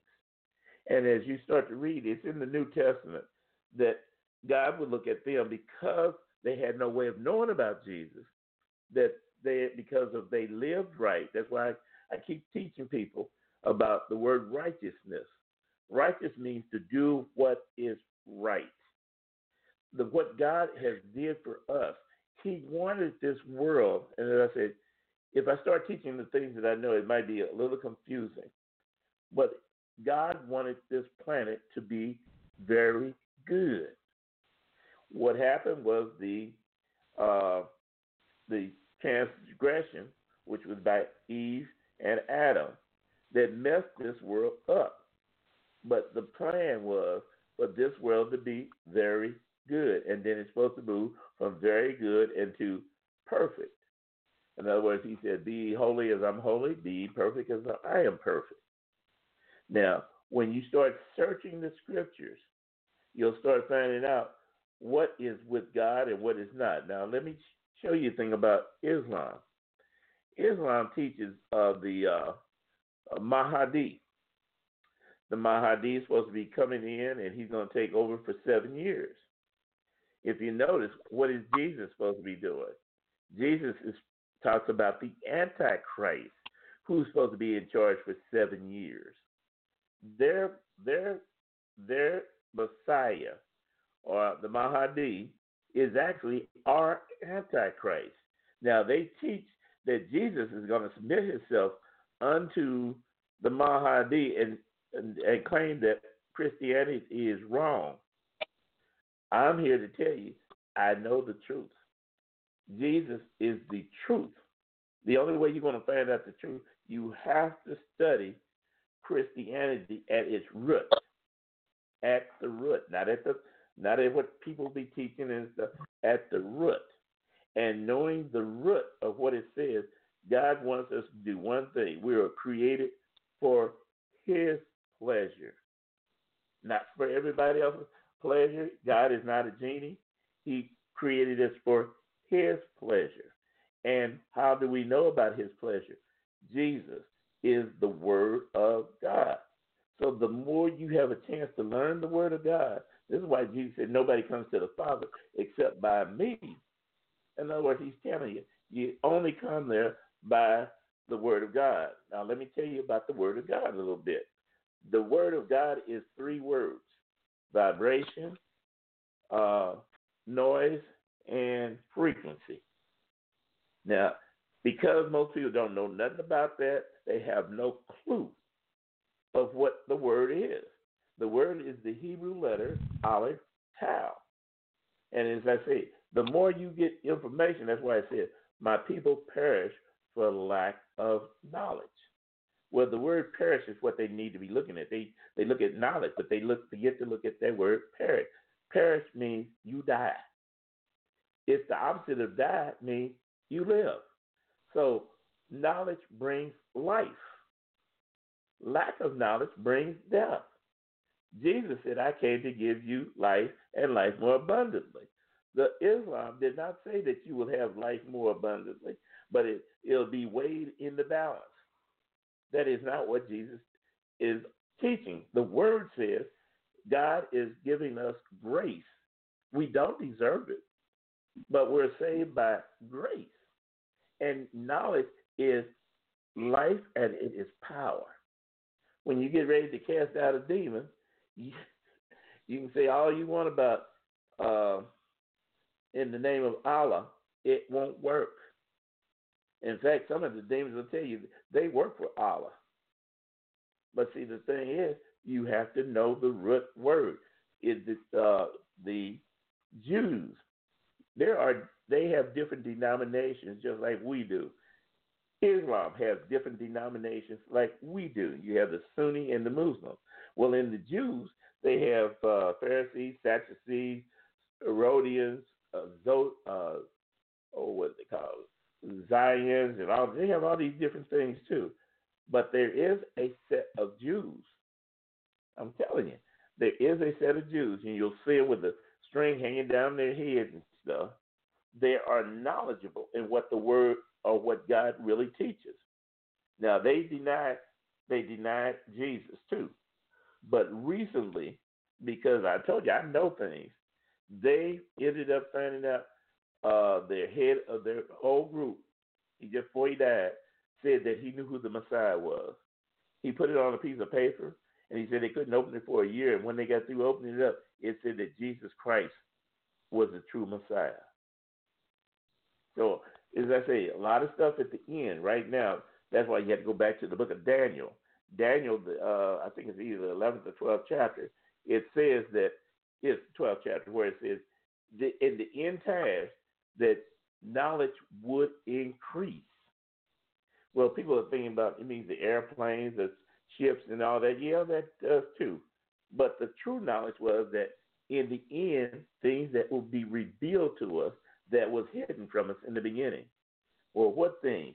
The books that were taken out of our Bibles, the books that were found in 19, I think 1948, over there over, overseas. They were in a cave and stuff, and they came forth with a lot of stuff that was taken out of our Bibles, out of our Bibles, and now it's being revealed to us. That's why I tell people, read the book of Enoch. It is uh, valuable, open to you right now. So there's other books out here, and I've read some of them, and not that I had any understanding. And that is called the Book of the Dead, because they had these uh, uh, they have these scribbles and stuff. I couldn't understand it, but I could look at it. But they brought curses.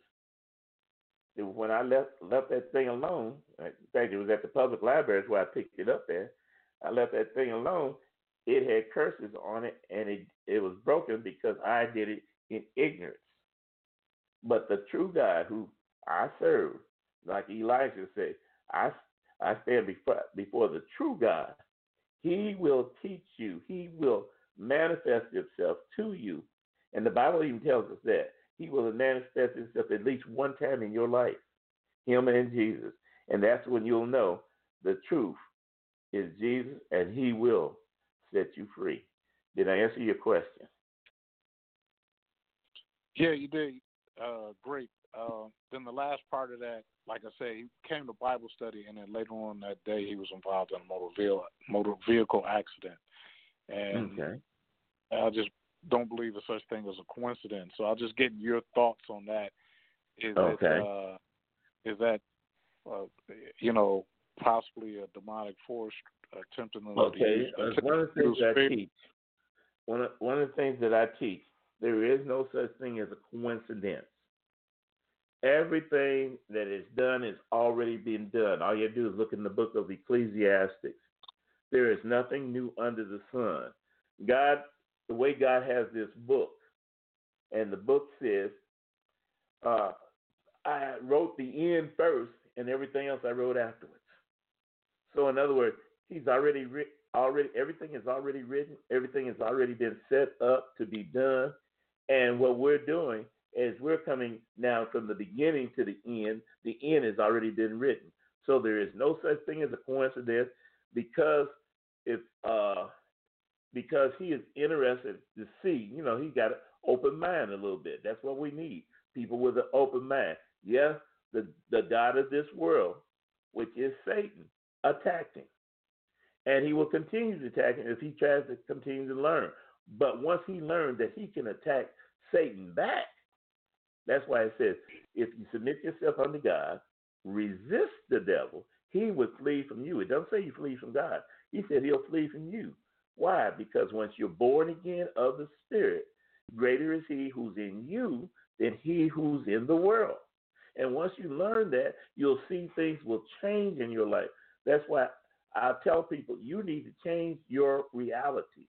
Well, how am I going to change my reality? I'm not God, but God's word is. And when you learn the word and you start fellowshipping with the word, you may even get a trip to heaven and you'll get to see that Jesus is Lord. Everything is given unto Jesus from the Father to control this world, but he's waiting until his time is uh, the 6,000 years is up. That's where we're at now. We're at year number five, seven, eight, oh. And if you look up that word uh, 80, which is, I tell you, I teach about Hebrew alphabet, the 80 represents the word mouth. And what does mouth mean? Prophecy.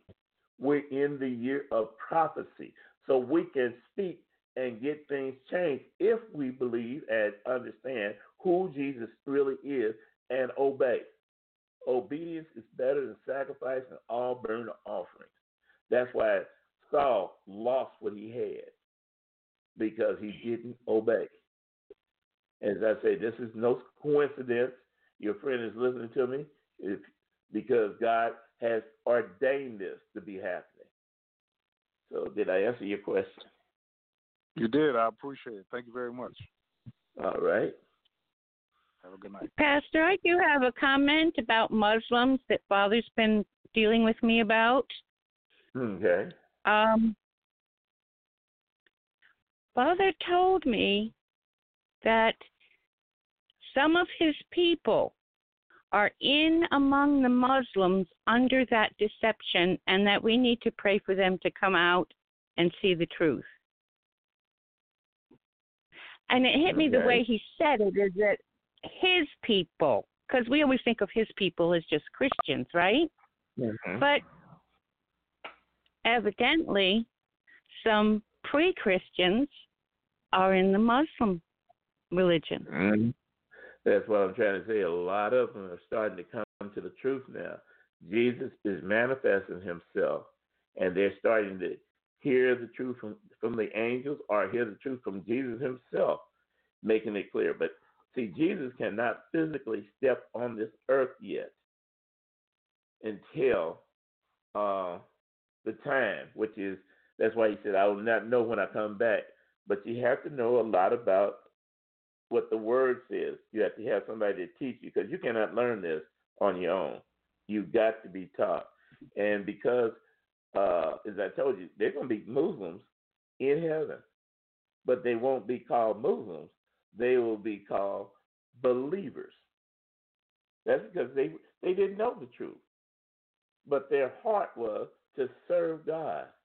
They say uh, Allah is God, but Allah just means one God. That's all it means. But the one God that it means, it means the God of this world, and that's Satan. That's why the witches and warlocks they be laughing.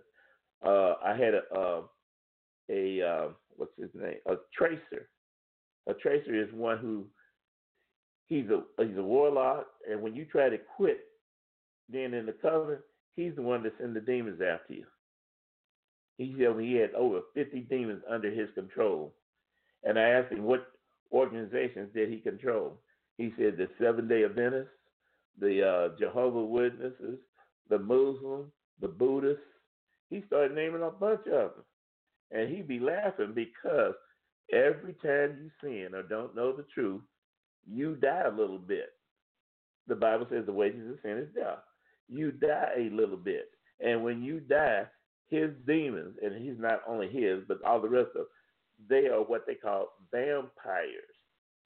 And they suck that energy out of that Christian or out of whoever it is that ain't living right, and they put it into him. Now, he doesn't physically go around drinking blood out of nobody, but there are some that do. Thanks, But that's what I said. There's so much that we need to know and how to fight the enemy, but we don't study.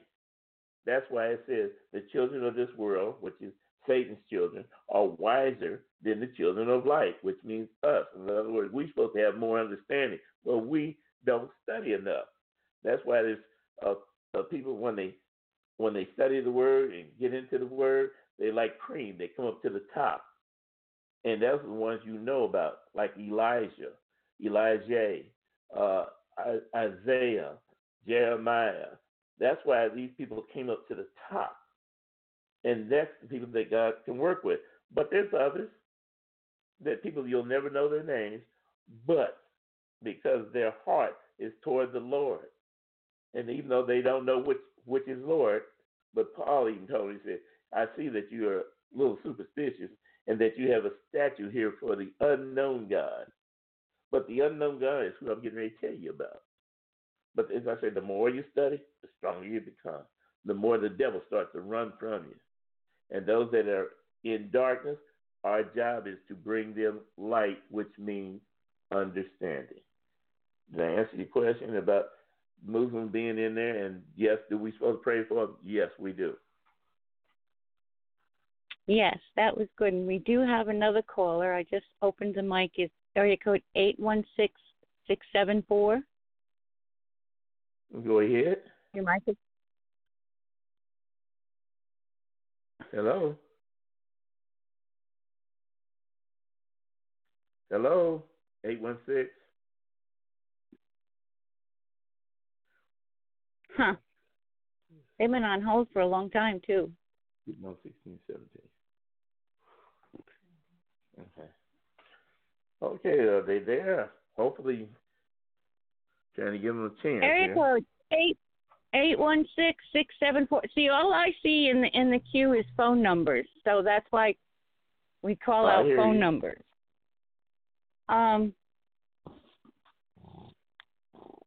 are you muted? Eight one six. Did your chin hit the mute button like mine does? like man.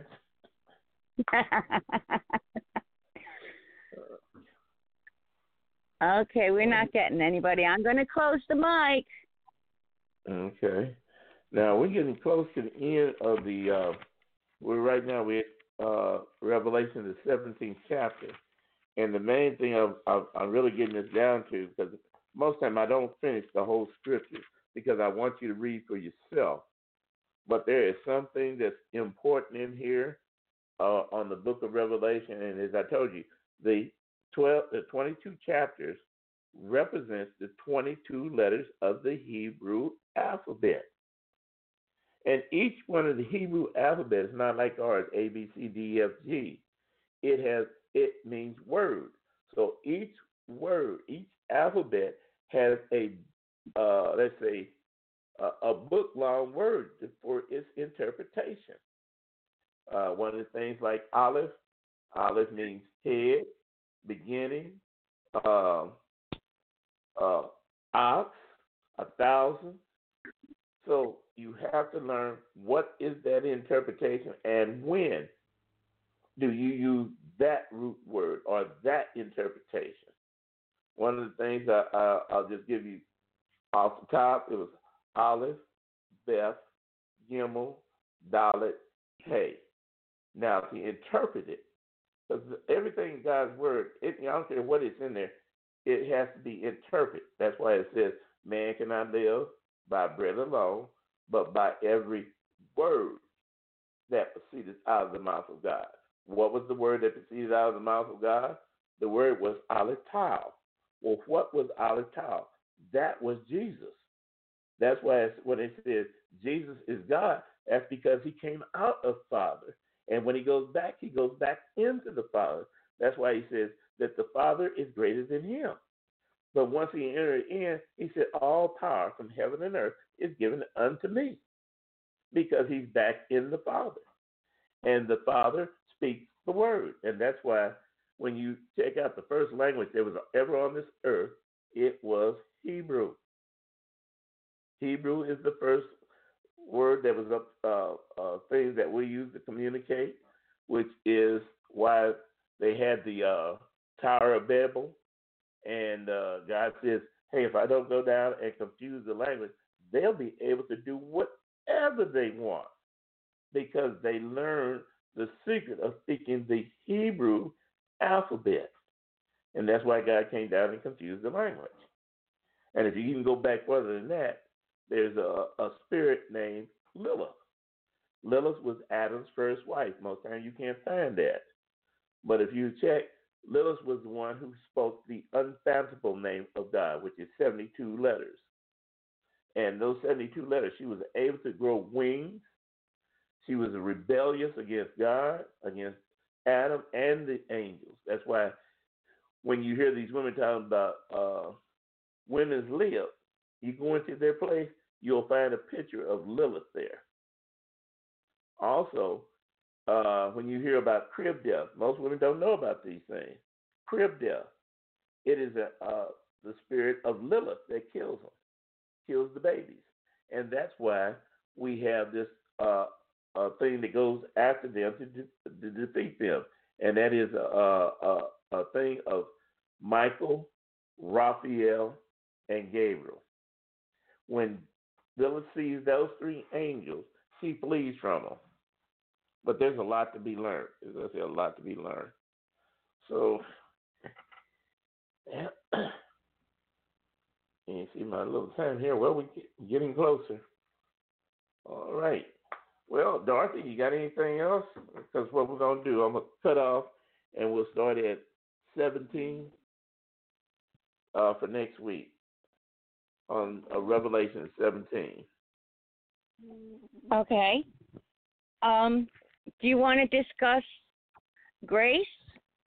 Oh yes, I'm glad you mentioned that. Let's go to that. What scripture was that?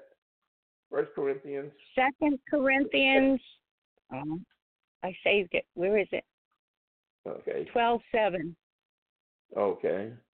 You heard me get over And that's there. Another good resource for for studying people. It's it's e dash sword dot net, and they have an electronic Bible.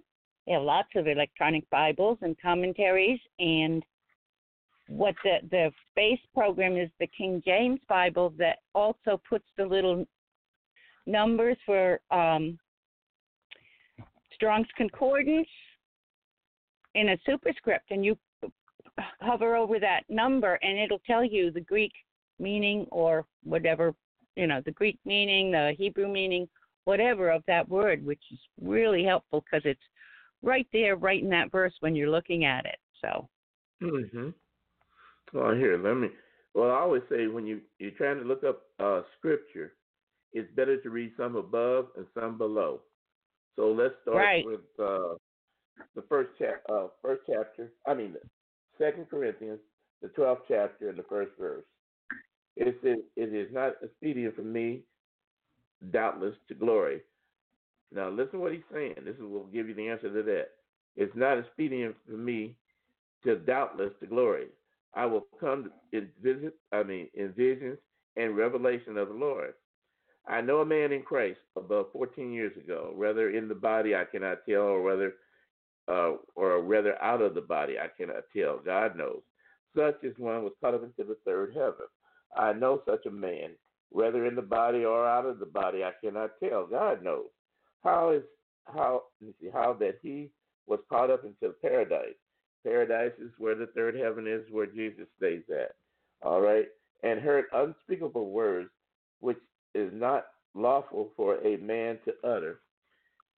Let's see, of such as one, uh, as such as one will I glory. Yet of myself I will not glory, but in my own infirmities. In other words, Paul has a bunch of problems. It said more than just one infirmity. Okay. Now, what it is building up about is something that is attacking. Uh, it's not really attacking his mind, but it's getting ready to push him into another what we call ego, and he didn't want that, and God doesn't want that. So let's keep going. And so, for though I would be, desire to glory, in other words, hey, my ego, I shall not be a fool, for I'll say the truth. For, uh, but now I forbear least any man should think of me above that which he sees me to be, or that he hear of me. He's talking about his ego. Uh, least I should be exalted above measure throughout the abundance of revelations. In other words, uh, Paul did not get it by just looking at something. He studied what the word says, and he got understanding, supernatural understanding. there was given unto me a thorn in the flesh, that at least uh, a thorn in the flesh, that the messenger of Satan buffeted me, least I should, now you back to his ego again, I should exalt myself above measure.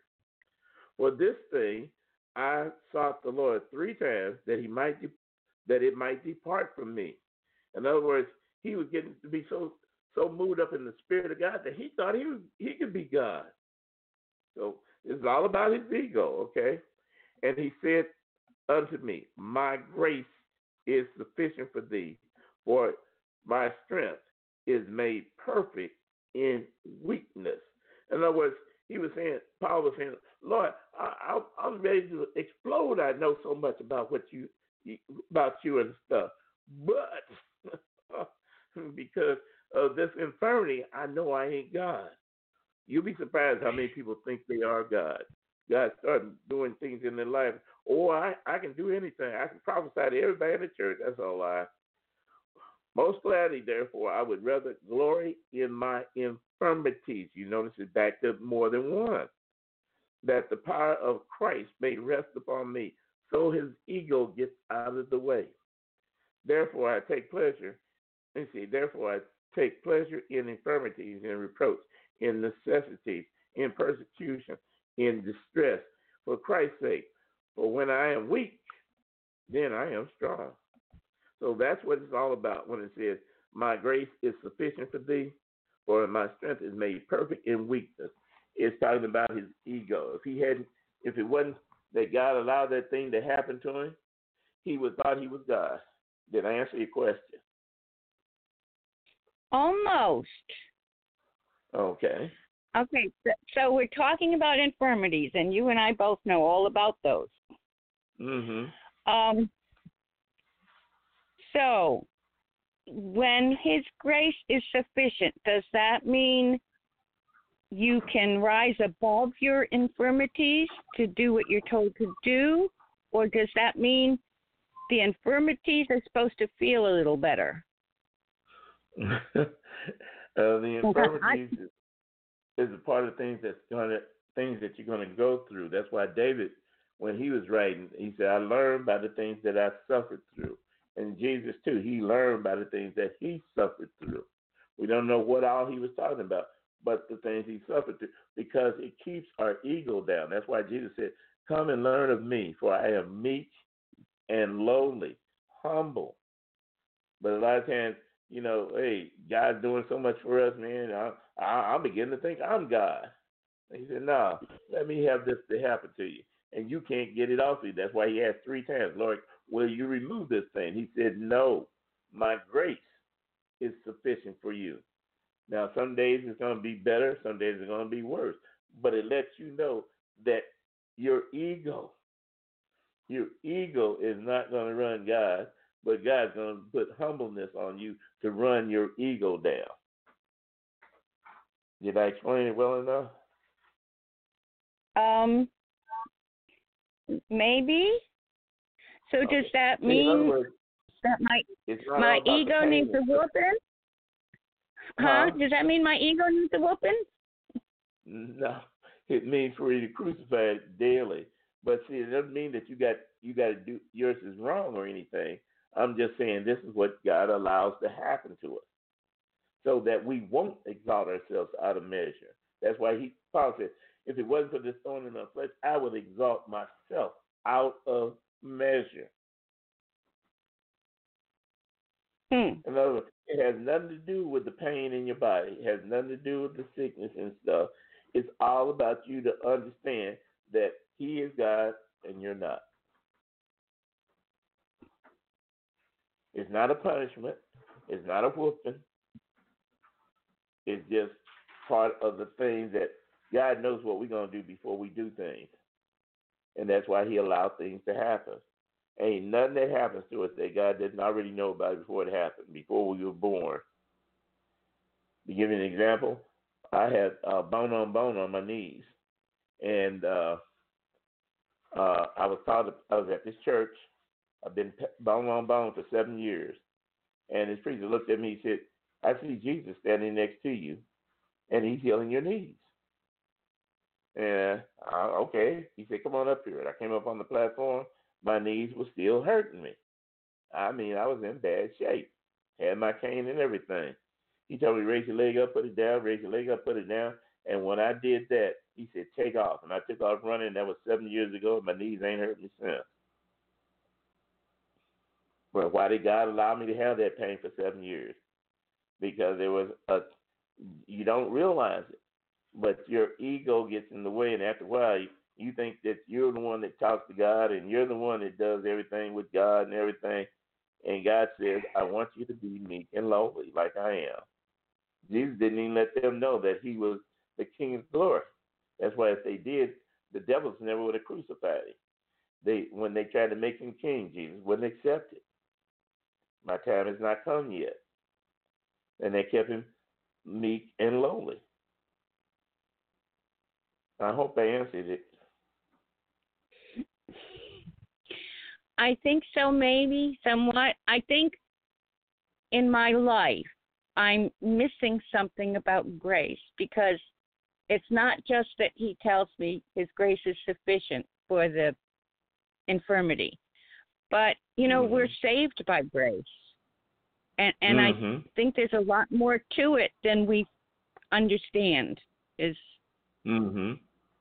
Well, I guess he's getting ready to teach me. uh, with Hebrew words, it can be ten different things at the same time. So, but when he was talking about grace, then he was talking about uh, his ego being exalted out of measure. Now, another time we talk about grace, it'll be, uh, you know, by grace that are you are saved. In other words, not of your own, but uh, it was it's given to you. God just says, because I'm nice, I'm gonna give it to you, and that's how we got saved by His grace. But when we're talking about that in what we just got through reading, we're talking about his ego.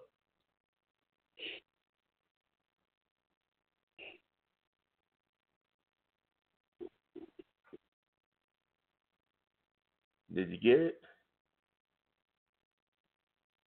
Almost. You, I'll get it. He'll he'll he'll bang me over the head with it at some point because we've been Okay. discussing it, and Okay. that's how he works with it. me. It takes a while sometimes. Okay. But as I say, the main thing is go back and look at that instead of you know that it's talking about his infirmities. It's talking about his ego. That's why he said, if it, if I hadn't, I would exalt myself all out of measure. In other words, it's his ego would have been, oh, I'm God. I'm so close to God that, oh, just like the, the disciples, you know, hey, can I sit on one side and can the other one sit on the other side? In other words, they thought they were better than the other disciples.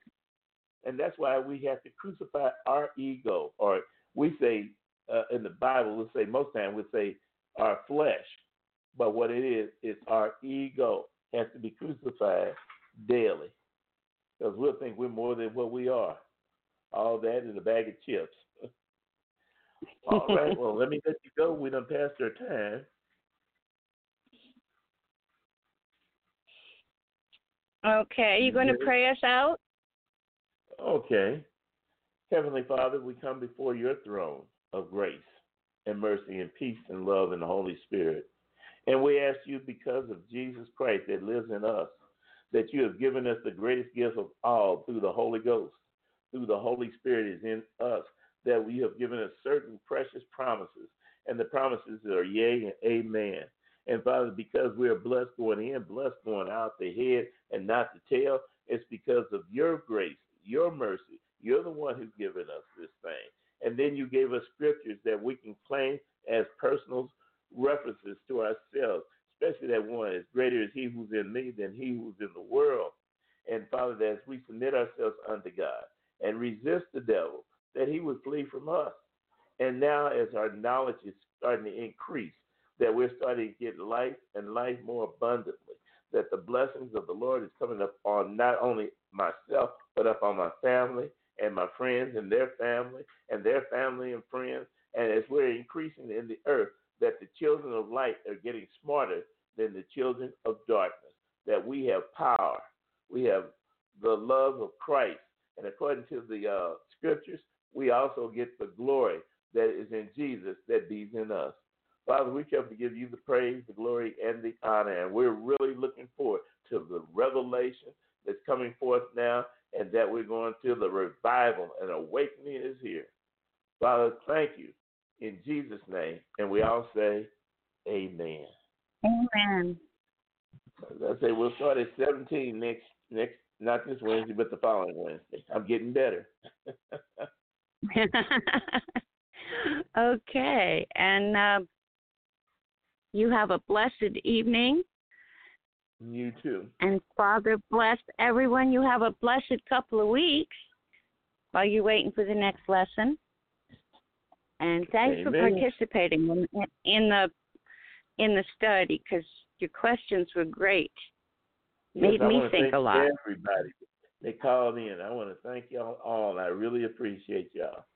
In Jesus' name, Amen. Amen. So good, good night, everybody.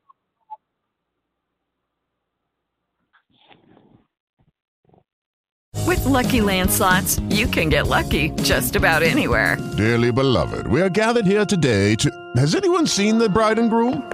Sorry, sorry, we're here. We were getting lucky in the limo and we lost track of time. No, Lucky Land Casino, with cash prizes that add up quicker than a guest registry. In that case, I pronounce you lucky.